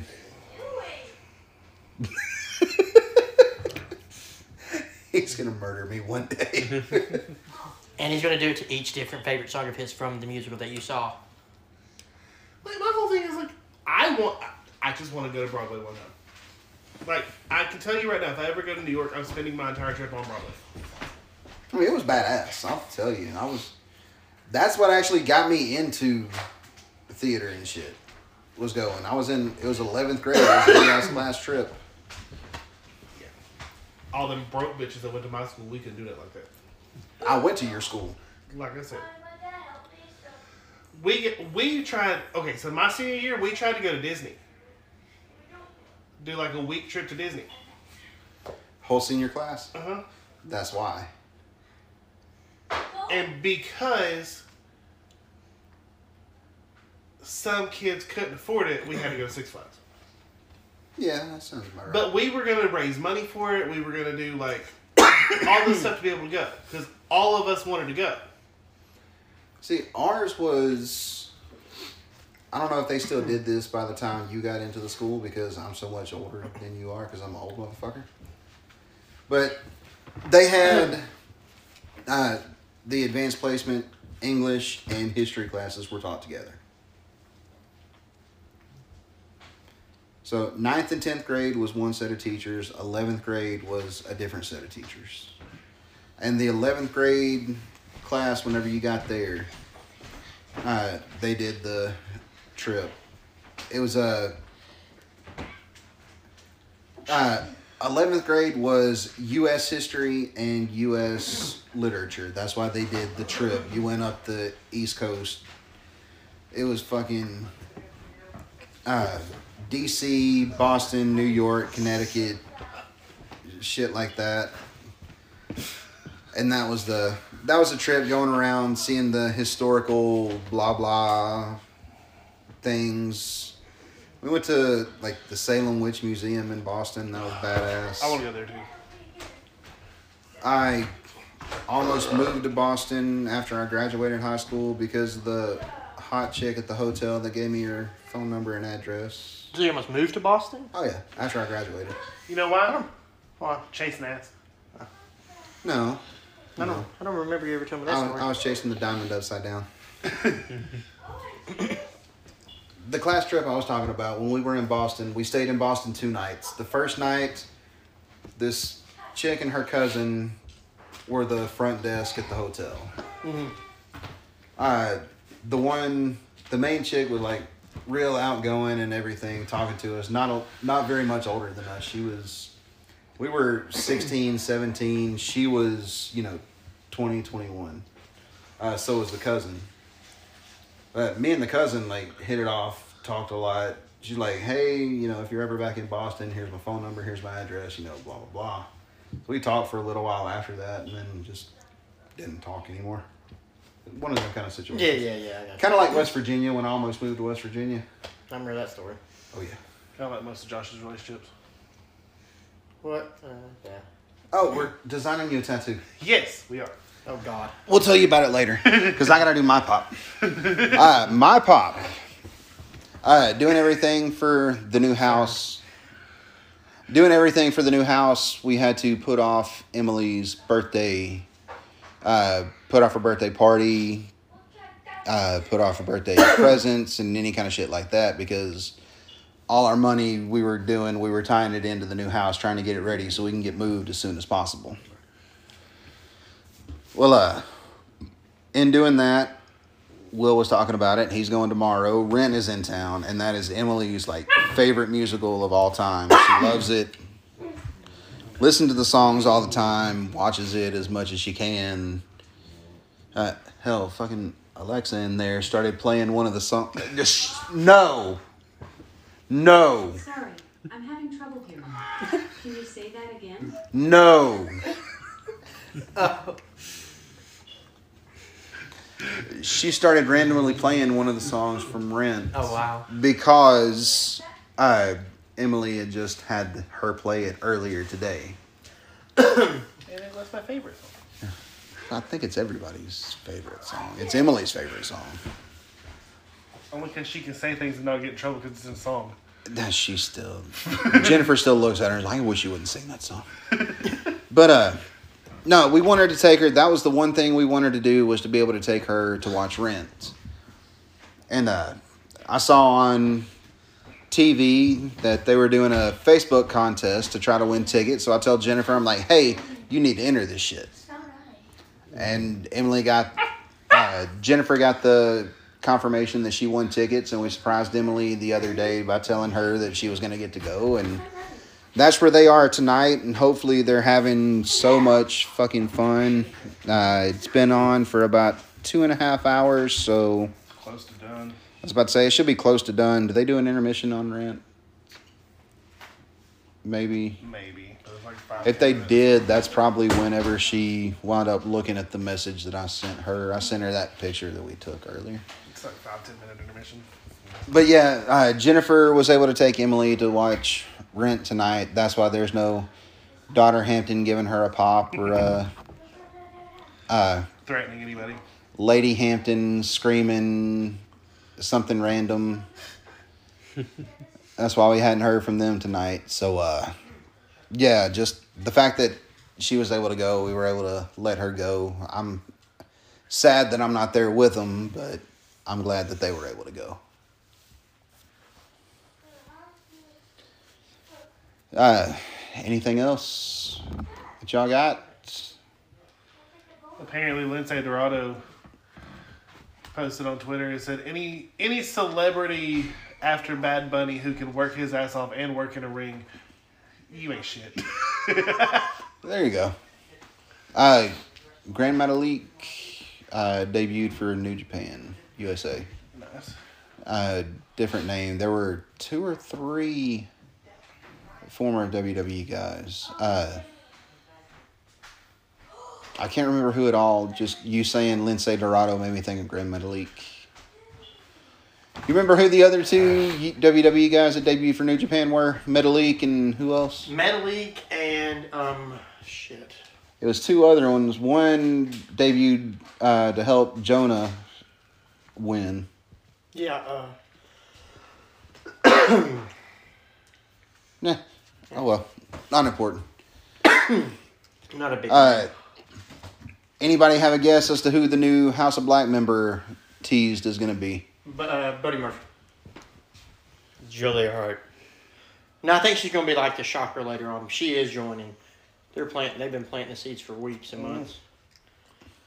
Because in the vignette, in the promo, they're sitting at the table. He's talking about. He's cutting the promo, and then Brody is like, "Who, who are we waiting on?" And Malakai was like, "History."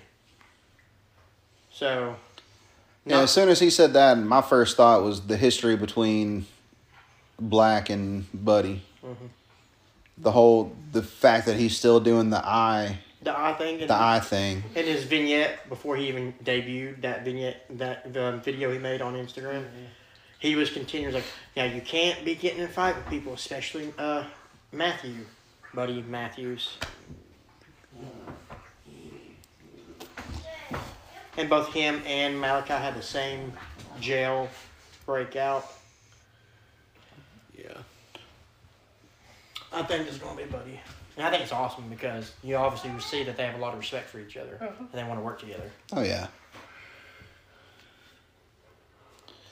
Well, all right. If uh, you guys don't have anything else, uh, Justin, thanks for coming and hanging out with us, man. We uh Thanks for having me. Had fun. Like I said Doors when we started this thing, we've been wanting to get you on here for a while. It's uh, some motherfucker wouldn't go pick you up. It's fine. You know, I gave him hell the entire night. We've been trying to get him on for at least two months now, and you. Well, we were gonna do it the one time, and then we ended up not recording. and then something else happened the last time too. Yeah, it's these last couple months. It's always been. Yeah, we've been doing something. It's always something. But as you know, we keep coming back because we love you fuckers. Oh, it was Isaiah Swerve Scott and uh, There Yes. you go. Isaiah Shane Thorne. Thorne. Shane, Shane Thorne. Thorne. Yes. He's the one that debuted by Jonah. I like his kill. I like Isaiah's kill shot gimmick in Lucha Underground. That was good. All right, for the uh, Turn the Buckle podcast this week, I have been Jason Hampton. Josh Cox. Will Clark. Justin Smith. Do you even have to say that? You weren't even fucking here for half of it. A late Josh Cox. Hopefully, you're the only one that's late. Peace out, fuckers.